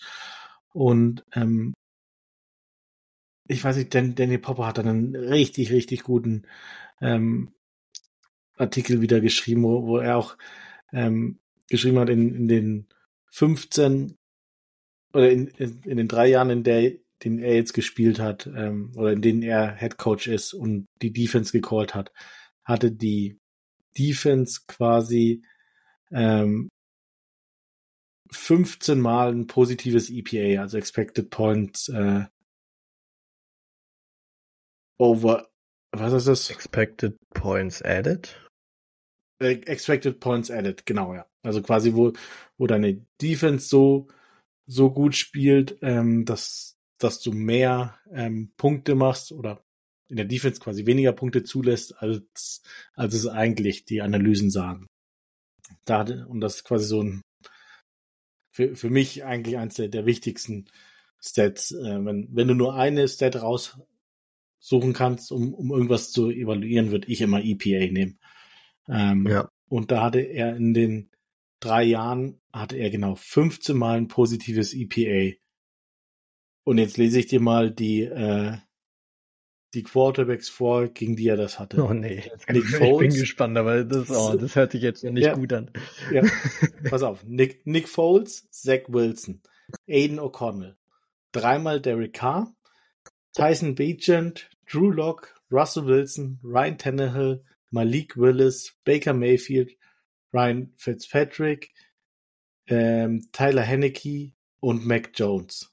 Und dann noch ein, einmal äh, Joe Burrow und einmal Tua Tango Wailoa. Ja, okay. Äh, ich wollte gerade sagen, ja. ist schon ist schon heftig, wenn wenn Derek Carr der beste Quarterback auf der Liste ist.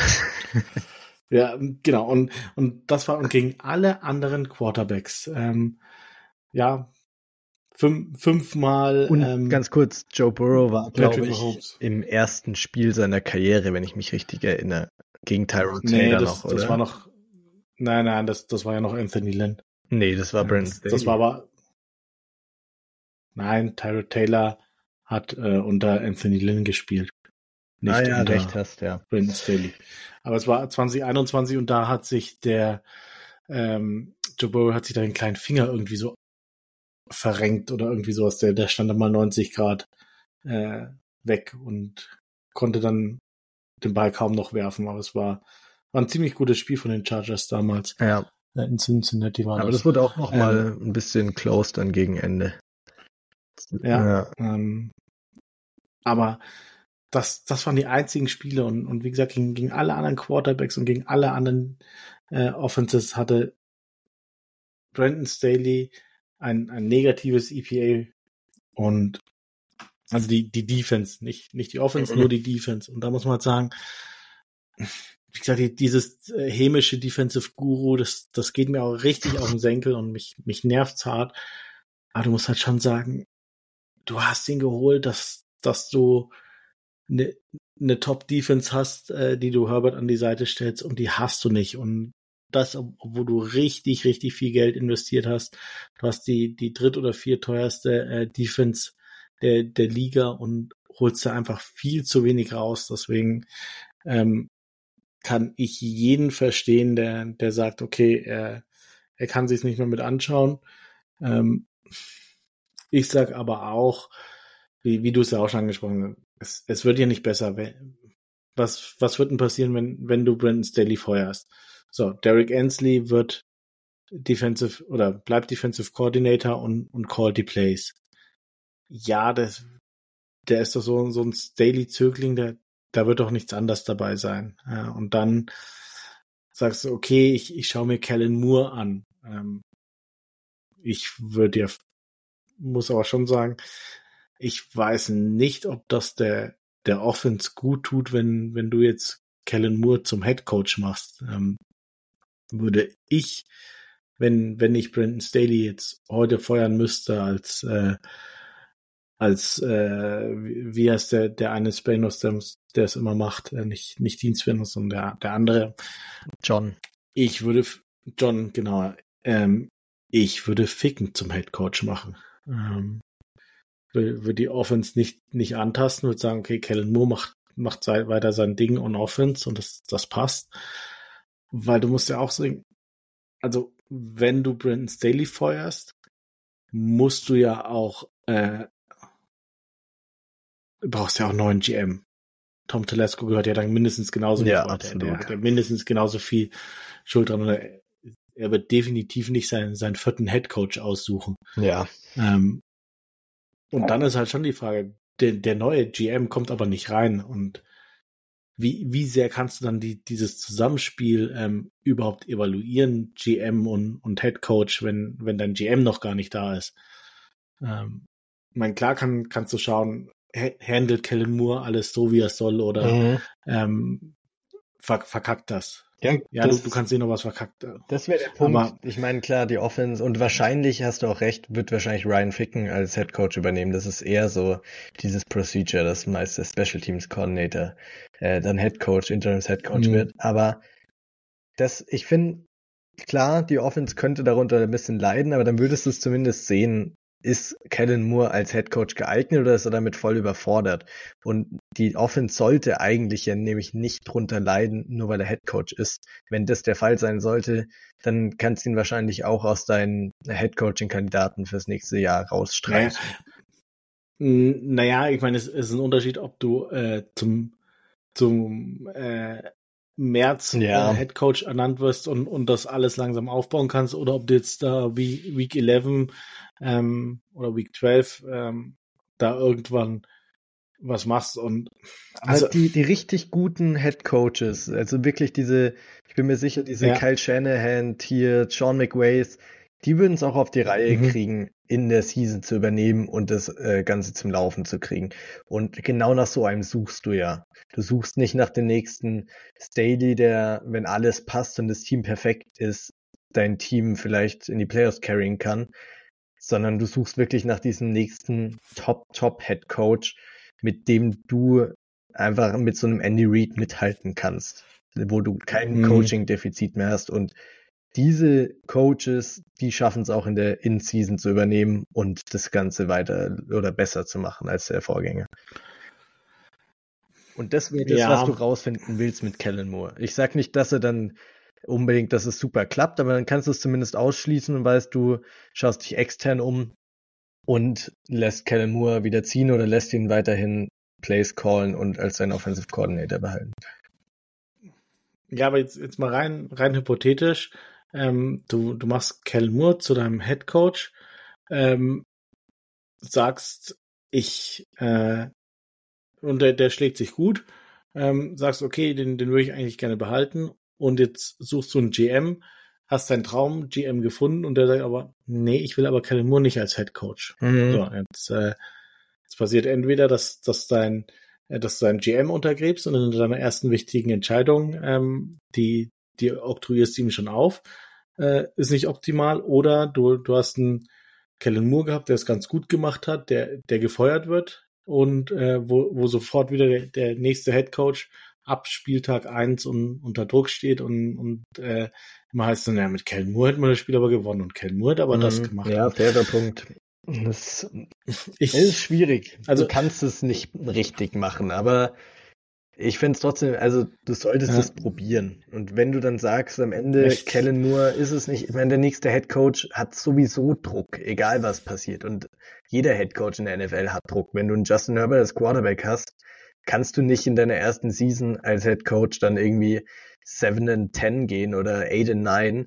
Da ist die Erwartung, dass du die Playoffs machst. Und ja. da sollte es nicht mehr so viel ändern, ob jetzt ein Kellen Moore davor die die Season noch ganz gut gestaltet hat und gerettet hat oder sonst was mhm. und du der Coach bist, der genommen wurde anstatt Kellen Moore, sondern der Druck ist sowieso da und der Druck ist auch da, wenn du jetzt sagst, du hattest Ben Johnson im Building und hättest die Chance gehabt, ihn zu heiren, aber hast stattdessen keine Ahnung wen geholt und dann ist hm. es wieder wie Staley. Dan Quinn. Dan Quinn, genau. Und dann ist es wieder dieser Vergleich wie Staley, Brian Dayball ja, Dayball hat mit den Giants so und so gut gespielt, Staley, die Vergleiche gibt's immer. Es, da kommst du nicht drum rum. Mhm. Deshalb, ich würde einfach versuchen, es auszuprobieren. Ich glaube nicht, dass es passiert und selbst wenn Staley gefeuert wird, glaube ich, dass Ryan Ficken übernehmen würde als Interim Head Coach. Aber meine Herangehensweise wäre, Kellen Moore auszuprobieren. Klappt's als Head Coach? Wenn ja, dann haben wir da was richtig Gutes und der wird dann auch nicht zu einem anderen Team gehen, weil wieso sollte LA da verlassen und hm. er hat sich ja schon mal für die Chargers entschieden. Hätte es sicherlich ja. bei ganz vielen Coach, äh, Head, Offensive Coordinator Jobs auch eine Position gefunden. Also, ja, weiß nicht. Aber das ist ein guter Punkt mit dem General Manager, weil der halt wirklich erst zur Offseason mhm. dann bestimmt wird. Aber ja, also prin prinzipiell sage ich, es, es war jetzt erstmal, also Brandon Staley wird, wird diese Woche nicht ge gefeuert und ja. ich glaube, auch wenn, wenn viele den äh, aus, aus einer äh, schlechten Laune und, und aus, aus Wut übers Spiel äh, gerne seinen, seinen Kopf gesehen hätten, war es die richtige Entscheidung, jetzt zu sagen, ihn jetzt zu feuern äh, mit, mit 4 und 5 und vorm, vorm Spiel gegen, gegen die Packers. ähm, hätte die Playoff-Chancen sicherlich nicht erhöht.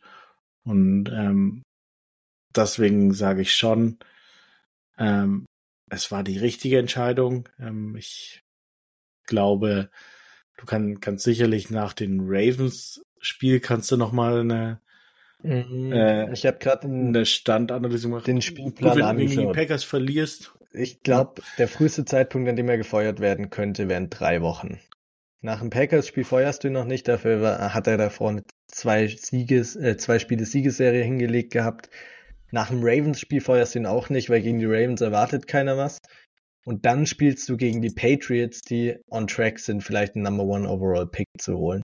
Und wenn du dann gegen die verlieren solltest, ich glaube, dann brennt so richtig der Busch und dann könnte es dazu führen, dass er gefeuert wird. Ja. Ja, also ich meine, ich, ich, ich weiß nicht, wie, wie sie reagieren, wenn, wenn jetzt die, die Packers ähm, äh, auch 40 Punkte gegen die Chargers machen. Ähm, aber wenn, wenn wir jetzt mal annehmen, die, die Chargers gewinnen knapp und hässlich gegen die Packers und verlieren dann gegen die Ravens und sind dann äh, 5 und 6 und die, die Playoff-Chancen sind dann noch, noch geringer, ähm, dann könnte ich es mir vorstellen. Andererseits ist es dann auch schon wieder Prime Time. Ist das gegen die Ravens Sunday Night oder Monday Night? Hm, boah, da fragst mich, was eins von beiden. Wow. Ähm, Sunday Night. Sunday Night, ja, okay. Ja, ja, vielleicht hast du mit den Patriots sogar recht, ja. Ähm, generell muss ich aber sagen, die Chargers haben selbst Anthony Lynn die Saison zu Ende spielen lassen. Mhm. Ähm, ja. Von daher. Ich halte es auch nicht für sonderlich wahrscheinlich, aber. Genau, die, die ganze Diskussion, die wir jetzt hatten, das, das war wirklich, was, was würden wir tun, wenn wir Owner wären und nicht, was denken, was würden die Chargers tun. Ähm, ich glaube, die Chargers werden mit, mit Brandon Staley die Saison beenden. Mhm. Ähm, aber was man auf die eine oder andere da Weise. vielleicht auch nochmal sagen kann, bei Anthony Lynn ging die Entscheidung immer noch von Tom Telesco aus, eigentlich, bei der GM sozusagen. Da dann die Entscheidungsmacht hat. In dem Fall wäre es jetzt so. Meinst du? Also nicht allein, aber ich glaube, er hat noch deutlich mehr mitzureden gehabt als jetzt diesmal, weil er diesmal höchstwahrscheinlich mitgefeuert werden würde. Und ja, wobei das war ja auch ein realistisches Szenario in äh, ja 2021. Ja. ja, natürlich, aber da war es, letztendlich haben sich ja die Owner nochmal für Telesco entschieden. Das heißt, er hat auf jeden Fall noch mitsprechen können, was da gemacht wird. Diesmal, wenn du sagst, wenn du es so angehst wie die Raiders, hat der Owner die komplette Macht und sagt einfach, du bist raus, du bist raus und dann kommen da zwei neue Gesichter rein. Und ja, aber wie gesagt, ich glaube, jetzt haben wir genug über das ganze Coaching-Thema geredet. Wenn es gegen die Packers wieder einen deutlichen mhm. Sieg gibt, dann kann das wieder ganz anders die Welt aussehen und äh, man freut sich wieder. Ich bin auf jeden Fall nicht einer von diesen Fans, die dann irgendwie dafür äh, darauf hoffen, dass die Chargers verlieren, nur dass Daly gefeuert wird. Das, das ist, das kann ich absolut nicht nachvollziehen, würde ich auch keinem empfehlen, weil am Ende kommt es auch nicht unbedingt nur auf Win-Loss an, sondern auch einfach auf die Leistung und es macht einfach viel mehr Spaß, wenn das Team gut spielt. Und nach der Season ist er auf jeden Fall sehr, sehr stark auf dem Hot Seat. Und ja, ich würde sagen, jetzt gehen wir mal über zum Packers-Spiel, Basti. Ja. Weil wir haben jetzt schon eineinhalb Stunden fast über das Spiel gegen die Lions geredet, obwohl es hier eine blöde Niederlage war. Aber ja, bei Niederlagen hat man meist eh noch mehr zum Aufarbeiten. Green Bay Packers was sagst du ihnen? Erster Eindruck, bevor wir in unsere Kategorien eintauchen. Ähm, ja, ähm, für, für mich ein ne, Team, das sich gerade wieder selber finden muss, das ihre Identität wieder finden muss. Äh, jetzt Jahr eins nach Aaron Rodgers, ähm, Jahr eins mit Jordan Love als Starter. Ähm, die glaube ich noch nicht genau wissen, was, was machen sie, was wollen sie, wo, wo geht die Reise hin. Ähm, mit einem Head Coach, der gut ist, aber jetzt auch nicht sehr gut, ähm, mit mit einem Quarterback, den sie jetzt evaluieren, ist, ist er die Zukunft, ist er sie nicht, äh, mit, mit einer Defense, wo, wo sie ein paar ähm, gute Spieler drin haben, wo, wo sie aber auch richtig, richtig ähm, Probleme haben und irgendwie ja so so ein relativ orientierungsloses Team. Also sag mal gerade gerade in Downset Talk heißt du immer bei, bei, den, bei den Raiders, sie sind orientierungslos. Für mich trifft das fast sogar noch mehr äh, auf die Packers zu. Ähm, und ja, Saison, sie stehen bei drei und sechs, glaube ich. Ähm, mhm. Die Offense ist nicht gut. Ähm, selten wirklich über äh, 21 Punkte gescored. Ich glaube sogar nur einmal, wenn ich es richtig im Kopf habe, gegen, gegen die Bears ja. Week One. Ja, ich habe mir jetzt Benchmark ähm, 20 Punkte gesetzt. Da, da waren es dann zweimal, aber ja. Ja. ja. Genau, aber so, so klingt's halt dramatischer. ähm, ja, die, die Defense ähm, auch einiges zugelassen, vor, vor allem am Boden. Ähm, von daher schon ein, ein Gegner, ähm, den man zwar nicht unterschätzen darf, gerade die, die Chargers haben, haben wir ja vorhin gesagt, die, sie können auch gegen jeden Gegner verlieren. Ähm, aber an sich, wenn du noch irgendeinen Anspruch auf die Playoffs haben willst, ist es ein absolutes Must-Win-Game. Ja, das auf jeden Fall. Also wenn du da, das ist schon ein Gegner, du bist, gehst als Favorit, vermute ich mal stark, in die Partie rein. Weil die Packers. Ich, glaube, ich habe es gesehen mit, mit drei Punkten. Mit drei Punkten. Sind die Chargers in, in Green Bay Favorit. Klingt, klingt plausibel, weil die Packers wirklich jetzt seit Aaron Rodgers weg ist, nicht mehr das sind, was sie mal waren. Waren eben eins von diesen Teams, das stark von ihrem Quarterback getragen wurde. Und jetzt spielt er eben Jordan Love an der Center, der sicherlich nicht der schlechteste Quarterback in der NFL ist, aber eben in diesem Tier drin ist und irgendwie diese Season ist es ganz extrem. Das ist ein, finde ich, dieses, entweder du hast einen richtig, richtig guten Quarterback, das sind so acht, neun Teams in etwa, würde ich sagen. Und danach ist schon, bist du fast, vielleicht hast du noch so zwei, drei, vier, die so on the edge sind. Aber danach hast du wirklich so ein Riesentier, wo du alle eigentlich reinschmeißen kannst. Von Joshua Dobbs über Jordan Love, Kenny Pickett, was auch immer. Die dir keine Spiele gewinnen. Sie können mal einen guten Tag haben. Aber es sind halt einfach so, könntest auch mit irgendwie James Winston ersetzen und würdest immer noch genauso gut spielen. Dann gibt's noch diesen einen kleinen Tier ganz unten, wo dann so ein Zach Wilson oder so drin ist, die überhaupt kein Football spielen können. Aber eigentlich es ist echt mittlerweile eigentlich so, so eine Zwei-Klassengesellschaft in der NFL. Entweder du hast einen richtig, richtig guten Quarterback oder du hast halt keinen. Und da ist es dann wirklich, wie gesagt, egal, wen du da auf den Platz stellst. Ich fand, das war die letzten Jahre ein bisschen anders noch. Da hattest du mehr noch diese Mid-Tier-Quarterbacks und die sich separiert haben von diesen ganz schlechten. Aber ja, da würde ich einfach Jordan Love mit reinsetzen und deshalb scoren sie auch nicht oft über 21 Punkte, du hast gesagt, nur einmal. Und ja, das Team um ihn herum auch nicht das Beste. Die, das ist so ein Quarterback, wenn du, wenn du ihn in den ähm, bei den 49ers reinsetzt mit den ganzen Weapons, die du da hast, wird er immer noch, wird er gut, richtig gut performen, wird gut aussehen. Aber wenn du halt Christian Watson und Romeo Dubs als dein Number One und Number Two Receiver hast, dann ist die Welt halt nicht ganz so hell. Und hm. ja, so also, mein erster vor, Eindruck von zumindest der Offense von den Packers. Ja, vor, vorab jetzt aber nochmal ganz wichtig, kein Hate gegen den Pastronaut. Also, dass, dass du ihn hier ja, aber als genau. Quarterback bezeichnest, wegen dem man keine Spiele, äh, der keine Spiele gewinnt, da, hast du, glaube ich, sein Debüt nicht gesehen äh, bei, bei den Vikings. Ich sag ja, wenn sie einen richtig ah, guten Tag haben, dann könnte es gewinnen, aber er ist eigentlich so das beste Beispiel. Ich meine, er wurde jetzt schon ein paar Mal getradet für einen Fifth- oder Sixth-Round-Pick und er spielt halt genau auf dem gleichen Niveau wie ein Deshaun Watson, der 250 Millionen kriegt, oder ein Derek Carr, der 150 Millionen kriegt.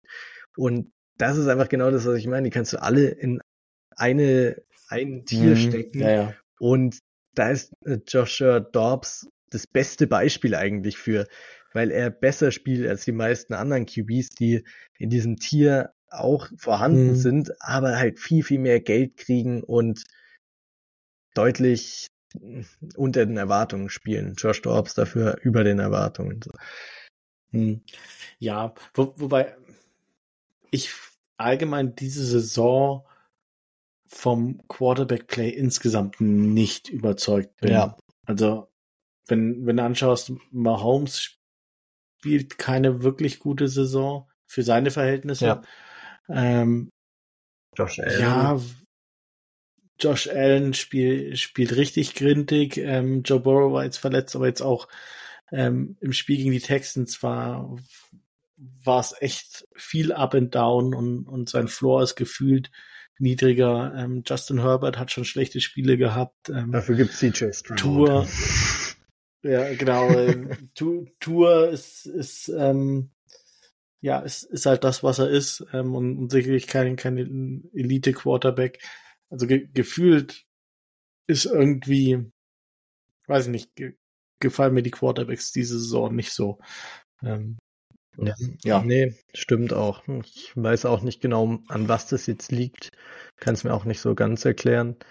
Aber hast auf jeden Fall recht. Es sind, ist keiner auch so wirklich dabei, der komplett raussticht. Selbst so ein Lamar Jackson, der jetzt lang ganz vorne in der MVP-Konversation war, hat mhm. auch nicht das allerbeste Spiel jetzt gehabt. Die Browns Defense ist auch richtig stark, aber trotzdem, es gibt keinen, der so komplett überragt. Jalen Hurts spielt sehr solide, aber hat letztes Jahr auch deutlich besser noch gespielt und hat auch immer mal wieder ein paar Fehler drin.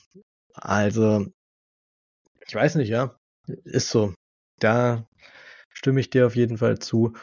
Und ja, genau, dahinter, wie gesagt, wird's sowieso, gibt's einen recht großen Drop-off nochmal zu den Quarterbacks, wie eben angesprochen. Ja, jetzt haben wir aber genug eigentlich über die Offense schon geredet, sind noch nicht mehr zu unseren Kategorien gekommen. Deshalb frage ich jetzt erstmal direkt, erste Kategorie. Was muss denn passieren, dass die Chargers gewinnen? Äh, wollen wir noch kurz auf den Injury Report schauen vorher? Ah ja, natürlich. Ähm, und ohne Dr. Dr. D, D. kann man schnell mal. ja, ähm, ja prin prinzipiell, ähm, was macht der Injury Report? Ähm, Michael Davis wird nach seiner Krankheit wieder fit sein, äh, der im letzten Spiel ausgefallen ist. Ähm, Chris Rumpf, Season Ending mit, mit seinem gebrochenen Fuß, der wird diese Saison nicht mehr spielen. Ja. Ähm, dazu noch die zwei Verletzungen im, im Spiel Keenan Allen mit der Schulter und ähm, Jared Everett. Ja, habe ich vorhin gelesen, laut Brandon's Daily Day to Day. Von daher. Wie immer. Day to Day. Ja. Ja, ich, ja, bei, Keenan, bei Keenan kann man schon sehr optimistisch sein. Der sah ziemlich fit wieder aus, ne, als er dann zurückkam. Und ja, Trey Palmer äh, kam auch Josh nach seiner Palmer. Verletzung wieder zurück. Äh, ja, Josh Palmer kam, kam auch wieder zurück und hat das Spiel zu Ende gespielt und dann äh, dann ist er auf IA gelandet. Jetzt mach also, mir keine Sorgen, Basti, bitte. Die, den Chargers traue ich da alles zu, dass, äh, dass da noch irgendwas ähm, im Busch ist. Wer, wer weiß. Äh, da, Keine Ahnung. Da bleibe ich jetzt mal optimistisch und sag mal, Keenan wird es schon äh, ja. sich da recht gut erholen. Aber ja, Chris. Genau, sonst, ähm, genau, Jared Everett, äh, wie gesagt, auch früh ausgefallen im Spiel. Ähm, da muss man, denke ich, auch abwarten, was, was passiert. Ja, genau. Und auf Packers Seite, da hat man eben den, der eh schon auf Injured Reserve ist bisher, David Bakhtiari, Left Tackle, All-Pro Left Tackle. Der fehlt ihn. Ich weiß gar nicht, ob er out for the season ist, aber auf jeden Fall wird er gegen uns ziemlich sicher nicht spielen. Und der andere große Starspieler, der fraglich noch ist, ist Jairi Alexander, hat nicht gespielt gegen die Steelers. Da muss man mal, hat da Probleme mit der Schulter, müssen wir darauf achten. Das wird natürlich gut tun, wenn wahrscheinlich der Beste in der Secondary der Green Bay Packers ausfallen würde, der beste Cornerback. Und ja, Quay Walker, der Linebacker, ist auch questionable. Sonst müssen wir auf jeden Fall, also questionable im Sinne von im letzten Spiel nicht gespielt oder angeschlagen gewesen. Wir müssen abwarten. Wir nehmen hier Dienstagabend auf, wie sich's über den Mittwoch bis Freitag hin entwickelt, was der Injury Report sagt. Da halten wir euch natürlich wie immer auf dem Laufenden auf Twitter. Und ja, genau. Sonst irgendeine Verletzung, über die du noch reden willst? Mir wird jetzt nichts mehr einfallen. Nö, nö, nö, ich glaube, sonst haben wir alles. Okay. Ähm, ja, dann zurück zu deiner Frage, was muss passieren, damit die Chargers gewinnen? Ähm, Habe ich einfach nur geschrieben, Staley muss aufhören, ein Trottel zu sein. ähm, ja, ich glaube, offensiv werden, werden wir Antworten finden. Ähm, defensiv dürfen wir es halt nicht kom komplett versaubeuteln. Ähm, und dann sollte es eigentlich passen, mhm. bin ich der Meinung. Ja, ja, ich gehe so mit dem, mit der klassischen Dorian-Antwort. Nämlich so, man muss in den Trenches gewinnen in dem Spiel. Es wird ziemlich kalt werden. es ist Mitte, Ende November in Green Bay in Wisconsin. Da kann es kalt werden. Da kann es vielleicht auch ein bisschen schneien. Es kann richtig eklig werden. Ist nicht dieser Schönwetter-Fußball, äh, Fußball, Schönwetter-Football. Ja, so im Snowfall ja, bei 25 Grad, wo, wo jeder kurze Sleeves anhat. Es wird eklig und hm. dann muss man das eben richtig ausgrinden. Es wird eng werden und ich weiß nicht, ob die Offense wieder so einen Tag haben wird wie gegen die Lions. Schön wäre es natürlich, aber ich kann mir gut vorstellen, dass es mehr ein Grind wird, die, dass man da wirklich ein enges, knappes, Low-Scoring-Game gewinnen muss. Und das macht man eben über die Trenches, sowohl in der Offense als auch in der Defense. Ja, also Wetterbericht sagt für kommenden Sonntag leicht bewölkt bei 9 bis 1 Grad. Ja, kalt. kalt. Gut, dass, gut, dass ja, wir nicht mehr die, Green Bay irgendwie, dass wir Packers-Fans sind und da immer zu unseren Spielen ja. hinfliegen würden. ja, wobei, also ich, ich muss sagen, für, für Mitte November die, die 9 Grad, die kann man, glaube ich, äh, sofort unterschreiben als, als Höchstwert. Ja, als Höchstwert. Aber die, die nimmt man gerne an, ja. Ja, das würden wir mitnehmen. Und solange es auch trocken bleibt, hilft natürlich auch. Aber ja, schön wird's trotzdem nicht. Es ist trotzdem entspannter, im T-Shirt in LA rumzulaufen. Aber ja, das ist auf jeden Fall unsere zwei Ansichten, was denn passieren müsste. Dann auf Spieler- oder Coaches-spezifische Matchups, unsere Key-Matchups. Hast du da ein schönes für uns, Basti? Natürlich habe ich da ein schönes für uns, äh, für euch. Ähm, Moment, Key Matchup habe ich äh, unsere Secondary gegen die Packers Receiver. Du, du hast vorhin schon ein bisschen abfällig über sie gesprochen. Ähm, ja, also da, da sieht sicherlich kein CD Lamb äh, oder Amon Ross Brown dabei, ähm, sind doch weit hinter ihren Erwartungen. Ähm, Watson, der, der frühere First-Round-Pick, ist, ist da sicherlich nicht im Spiel. Second-Round-Pick. Aber Second-Round-Pick, ja, Entschuldigung. Ähm, aber dennoch ist unsere Secondary halt unsere Secondary und ähm, da aber erhoffe ich mir jetzt eigentlich schon so, so ein Get-Right-Game, äh, wo sie halt einfach mal nicht äh, so brutal viel zulassen, sondern wo, wo sie einfach mal ähm, wirklich ihre Matchups gewinnen und, und wo sie da einfach mal wieder positiv auffallen, wie, wie sie es auch schon gegen die Jets größtenteils gemacht haben. Ja, nee, absolut. Ich gehe, ich bleibe bei den Trenches. Ich gehe mit unseren Offensive Tacklen, vor allem Rashawn Slater gegen Rashawn Gary der spielt wieder eine richtig, richtig gute Season. Hat sich auch, der hatte am Anfang, als er in die NFL gestartet ist, ein paar Startprobleme, aber hat sich dann mit der Zeit wirklich zu einem der besten Pass-Rusher in der ganzen NFL entwickelt. Und da ist auf jeden Fall mal wieder, hast eine richtige Probe für Rashawn Slater. Wie fit ist er? Wie war er überhaupt nicht auf dem Injury Report letzte Woche äh, mehr drauf? Das mhm. heißt, deutet darauf hin, dass er wieder bei 100% ist man nie in der NFL-Season, aber dass er wieder Richtung seine 100%, Richtung seinen alten Selbst da hinspielt. Und das muss er auf jeden Fall gegen Rashan Gary unter Beweis stellen wird. Sehr wichtig, auch Herbert da ein bisschen mehr Zeit zu verschaffen. Da hm. ist richtig gefährlich. Ja. Wobei Slater gut gespielt ja. hat gegen, gegen die, ja. äh, Lines. Also da konnte man nichts sagen. Generell die ganze Offense in Pass Protection. Okay. Solide. Ja.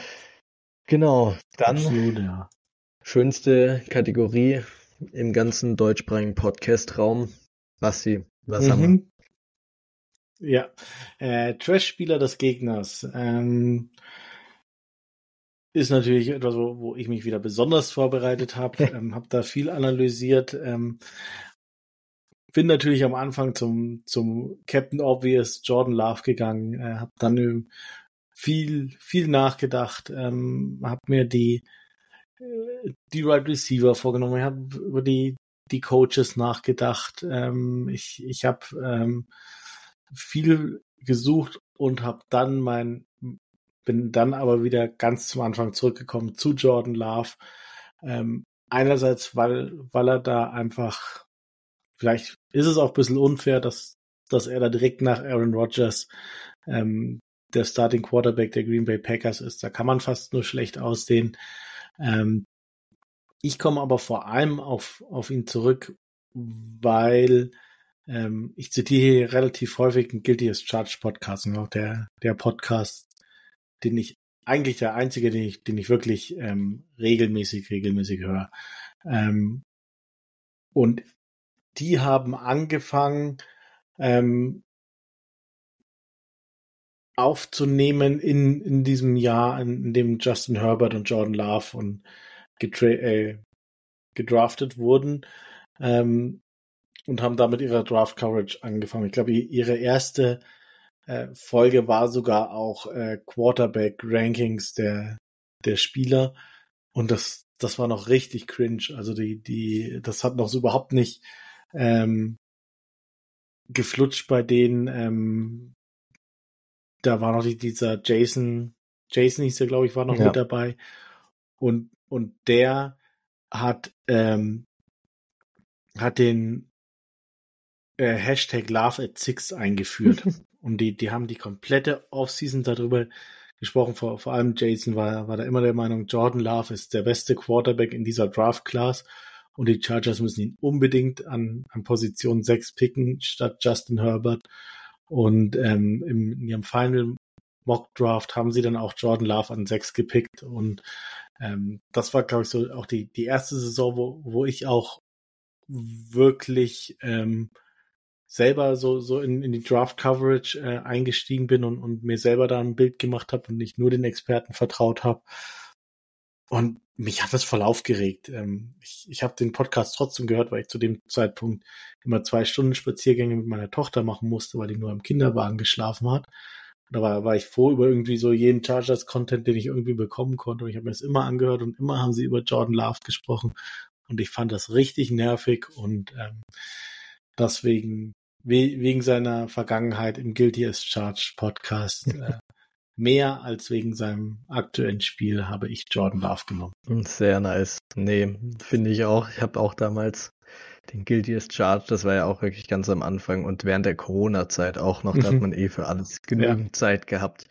Habe ich damals auch sehr regelmäßig gehört. Und ich fand Jordan Love tatsächlich auch ganz cool und habe dann den Draft mit äh, einen Kumpel von mir angeschaut, der Raiders-Fan ist und wie, jeder hat diesen Pick Jordan Love zu den Packers richtig gehasst und wir, wir haben ihn irgendwie voll gefeiert. Wir waren beide einigermaßen begeistert von Jordan Love und haben dann irgendwie diesen Packers-Pick richtig abgefeiert und kommen uns mittlerweile auch ziemlich blöd vor, aber ja, passiert. Wenn man mit einem Raiders-Fan schaut. Ja. ja. Äh, für, für die Raiders war, war das der Henry Rux Pick, oder? Uh, ja, das kann gut sein. Oder war das ein Jahr später? Und dann noch die, der andere Waffenheini als Corner. Die hatten, glaube ich, auch. Damon Arnett war der andere, glaube ich. Ja, ja, ja, ich glaube, das war der ja. Draft, ja. ein tolles Erlebnis. ja. ja. Nee, genau. Bei mir, mein Trash-Spieler, ich greife auf, mal wieder ein bisschen auf Fantasy Football zurück. Weil das war recht witzig. In, vor zwei Jahren im August, oder nee, letztes Jahr im August, haben wir unseren Startup Draft von der Blitzstock Dynasty Liga gemacht. Und ich weiß noch, ich war kurz davor on the clock zu sein. Der Dorian hat noch vor mir gepickt gehabt und wir waren alle online für schon für die Folge zum Aufnehmen, haben davor halt über Fantasy und Gott und die Welt gequatscht und der Dorian war on the clock und hat uns gefragt gehabt, wen soll er draften? Daniel Mooney oder AJ Dillon oder noch irgendjemand. Und ich hatte schon so ein bisschen im Hinterkopf, boah, Daniel Mooney fände ich schon ziemlich cool noch zu picken. Und hab das natürlich aber nicht gesagt, hab Dorian gesagt, ich gebe dir jetzt keinen Rat, weil ich pick direkt hinter dir, ich sag da nichts dazu. Und dann hat der Dorian tatsächlich Daniel Mooney gepickt und ich habe mich innerlich echt ein bisschen aufgeregt, hab mir aber gedacht, ja, so schlimm ist jetzt auch nicht, aber was machst du jetzt? Und dadurch, dass wir gerade im Call waren, schon wir drei, habe ich euch so gefragt, ja, was, was würdet ihr mir raten? Wen könnte ich als nächstes picken? Und zu dem Zeitpunkt war ich noch voll überzeugt davon, dass der Dorian ein richtiger Fantasy-Experte und absoluter Fantasy-Guru ist. Weil er hat ja auch die Liga so gestartet und hat davor schon Dynasty gespielt. Ich hatte davon noch gar nichts mit Dynasty zu tun und war wirklich komplett überzeugt davon. Ich vertraue jetzt auf die Meinung von Dorian. Und er hat mir dann geraten, pick AJ Dillon. Und ich, so blöd wie ich damals war, hab mir gedacht, okay, mache ich. Ich pick AJ Dillon. Das war ein recht früher Pick. Ich glaube, es war fünfte oder sechste Runde, ne, sechste Runde, glaube ich, war es im Startup Draft. Also da gab es schon noch ziemlich gute Spieler. Direkt hinter mir, der Pick danach war auch Josh Jacobs, der dann komplett abgegangen ist letzte Season. Und ja, AJ Dillon seitdem, er hat immer mal wieder ein paar ganz gute Spiele und ja, sieht ab und zu mal ganz okay aus, gerade wenn das Wetter ein bisschen kälter ist. Aber eigentlich die meiste Zeit hat er nichts gebracht und die meiste Zeit konnte ich ihn auch nicht starten. Und ja, deshalb ist er für mich jetzt hier mein Trash-Spieler. Danke, Dorian. Grüße gehen raus, dass ich den jetzt hab. Vor allem ist es dann auch noch so ein Pick, den machst du und du redest dir es dann immer noch im Nachhinein schön und trennst dich nicht von dem Spieler, weil du zu viel in den rein investiert hast und jetzt einfach halt super wenig noch dafür kriegen würdest. Und deshalb bin ich jetzt irgendwie so stuck mit AJ Dillon und ja, danke Dorian. Vielen Dank. Okay. ich, ich überlege gerade, ob ich dir Kadarius Tony dafür anbieten soll. Das will ich nicht machen. Ich muss tatsächlich, ich starte wahrscheinlich die Woche sogar AJ Dillon, weil ja. meine ganzen Abis dabei sind. Und Was? Aber du startest doch nie Spieler, die gegen ja, die Letzte Woche habe ich meine Regel gebrochen, weil ich zu sehr Angst hatte vor dem Matchup mit Stay T mhm. und habe dann Amonra gestartet gegen die Chargers und eigentlich hat es mich gar nicht so gestört. Ich konnte es voll gut ignorieren. Ja. Deshalb ja. habe ich das jetzt wahrscheinlich für mich äh, geändert und ich habe halt wirklich bist, bist du geheilt. Ich habe keine Running Backs in meinem Team, die ich eigentlich sonst starten könnte. Deshalb muss wahrscheinlich AJ Dillon her okay. und macht wahrscheinlich negative Fantasy-Punkte gegen unsere Mörder-Run-Defense. Hm, schauen wir mal. Sehr schön, okay. Jetzt haben wir viel über unsere Lieblingskategorie gesprochen. Jetzt müssen wir auch wieder ein bisschen zu den eigentlichen Football-Kategorien zurückkommen. Und ich würde sagen, da fangen wir an mit Player to Watch. Auf wen, welchen Charters-Spieler mhm. hältst du dein Auge? Ja, ähm, prinzipiell vorhin, als wir die Packers gesprochen haben, haben wir sehr viel über die Offense gesprochen der Packers ähm, und haben dabei die Defense gar nicht erwähnt. Ähm, was bei der Defense auffällt, ähm, dass sie einfach richtig, richtig schlecht gegen den Run ist. Ähm, also jetzt auch gerade bei, bei erlaubten Rushing Yards äh, sind sie auf Platz 27 mit 133 Yards äh, per Game. Ähm, Im Vergleich dazu selbst die Chargers nach diesem Spiel gegen die Detroit Lions äh, sind jetzt bei auf Platz 12 bei 102 Yards. Vor dem Spiel waren sie noch auf Platz 6. Ähm, also die, die Run-Defense der Packers ist echt schlecht und deswegen ist, ist mein Player to watch äh, die drei Spieler der Interior Offensive Line. Ähm, alle drei miteinander, die stehen so nah beieinander, die kann ich mir alle drei gleichzeitig anschauen und so. Sein Johnson, Will Clapp und Jamari mhm. Salia möchte ich jetzt wieder mal gegen eine nicht ganz so starke D-Line sehen. Ähm, dass sie da auch mal wieder Lücken reißen können, wie ähnlich wie sie es im Week One gegen die Dolphins gemacht haben. Ja, absolut. Bei mir ist es ähm, Eric Hendricks als Player to watch. Er wird wahrscheinlich viel in Coverage auch gegen Aaron Jones spielen. Ist ein ziemlich guter Pass-Catching Running Back und ist jetzt auch wieder fit von seiner Verletzung. Hat trotzdem die Season noch einige Struggles, hat noch nicht so wirklich ein Spiel übernommen gehabt und dabei soll es auch gerne bleiben. Und das wird viel auch mit die Verantwortung sein von Eric Kendricks.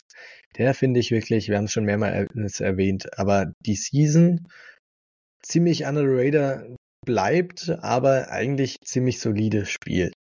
Und deshalb hoffe ich da wieder auf ein gutes Eric Kendricks Spiel. Ja, nice. Nächster Spieler, MVP. Wer macht das Spiel seines Lebens? Mhm. Fang, fang du gern mal an. Ja. Ich fange gern mal an. Ach, schade. Ich konnte mich noch nicht so richtig entscheiden. ähm. ich gehe mit der Defense. Ich glaube, das äh, Spiel muss über die Defense gewonnen werden. Und ich gehe mit, ich glaube, das erste Mal die Season mit Joey Bosa. Der braucht wieder ein Rebound-Game gegen die Packers, sowohl im Run-Game als auch im Pass-Game. Und hat da ein eigentlich ganz schönes Matchup. Es war doch nicht das erste Mal, dass ich Joey hatte, den hatte ich vor zwei Wochen schon. Aber ja, gegen Rashid Walker und Zach Tom ist machbar. Da kann er vielleicht mal wieder ein bisschen mehr zeigen als gegen Panay Sewell und Eric Decker. Deshalb gehe ich mit Joey Bosa im Rebound-Game, holt er sich gleich unseren Blitzstock MVP Award. Zach Tom war damals mein ähm, Sleeper. Offensive Line Sleeper. Oh ja, der, war, der ist auch ziemlich, ziemlich gut gewesen. Das also gerade so, also für wäre für mich ein High-End äh, Backup-Tackle gewesen, aber wie du schon sagst, gerade als Starter und dann gegen Joey Bosa, mhm. ähm, ist, ist es natürlich schwierig, ja. ja. Ähm, bei mir, nachdem ich gerade schon über die, die Run-Defense philosophiert habe und auf die Interior Offensive Line schaue, ähm, gehe ich dann bei der Chargers MVP Prediction mit Austin Eckler. Ähm, habe hier das, das volle Thema Rushing Yards und, und, und Rushing Success. Ähm, hauptsächlich deswegen, weil die, die Chargers komplett psycho sind ähm, und man nie weiß, was man bekommt und jetzt einfach da darauf tippe, was, was im letzten Spiel überhaupt nicht funktioniert hat, funktioniert dann viel besser. Ähm, deswegen gehe ich voll mit dem Running Theme hier bei mir und würde auch gleich mit meiner Bold Prediction anschließen, wenn ich das darf. Ähm, genau, gehe nämlich hier mit äh, Chargers machen 200 Yards Rushing und drei Rushing Touchdowns in diesem Spiel gegen die Green Bay Packers. 300 Yards ähm, Rushing und Rushing und Touchdowns. In, ja, zähl, zählen genau. Herbert Scrambles mit? Zählt, zählt mit, ja. okay.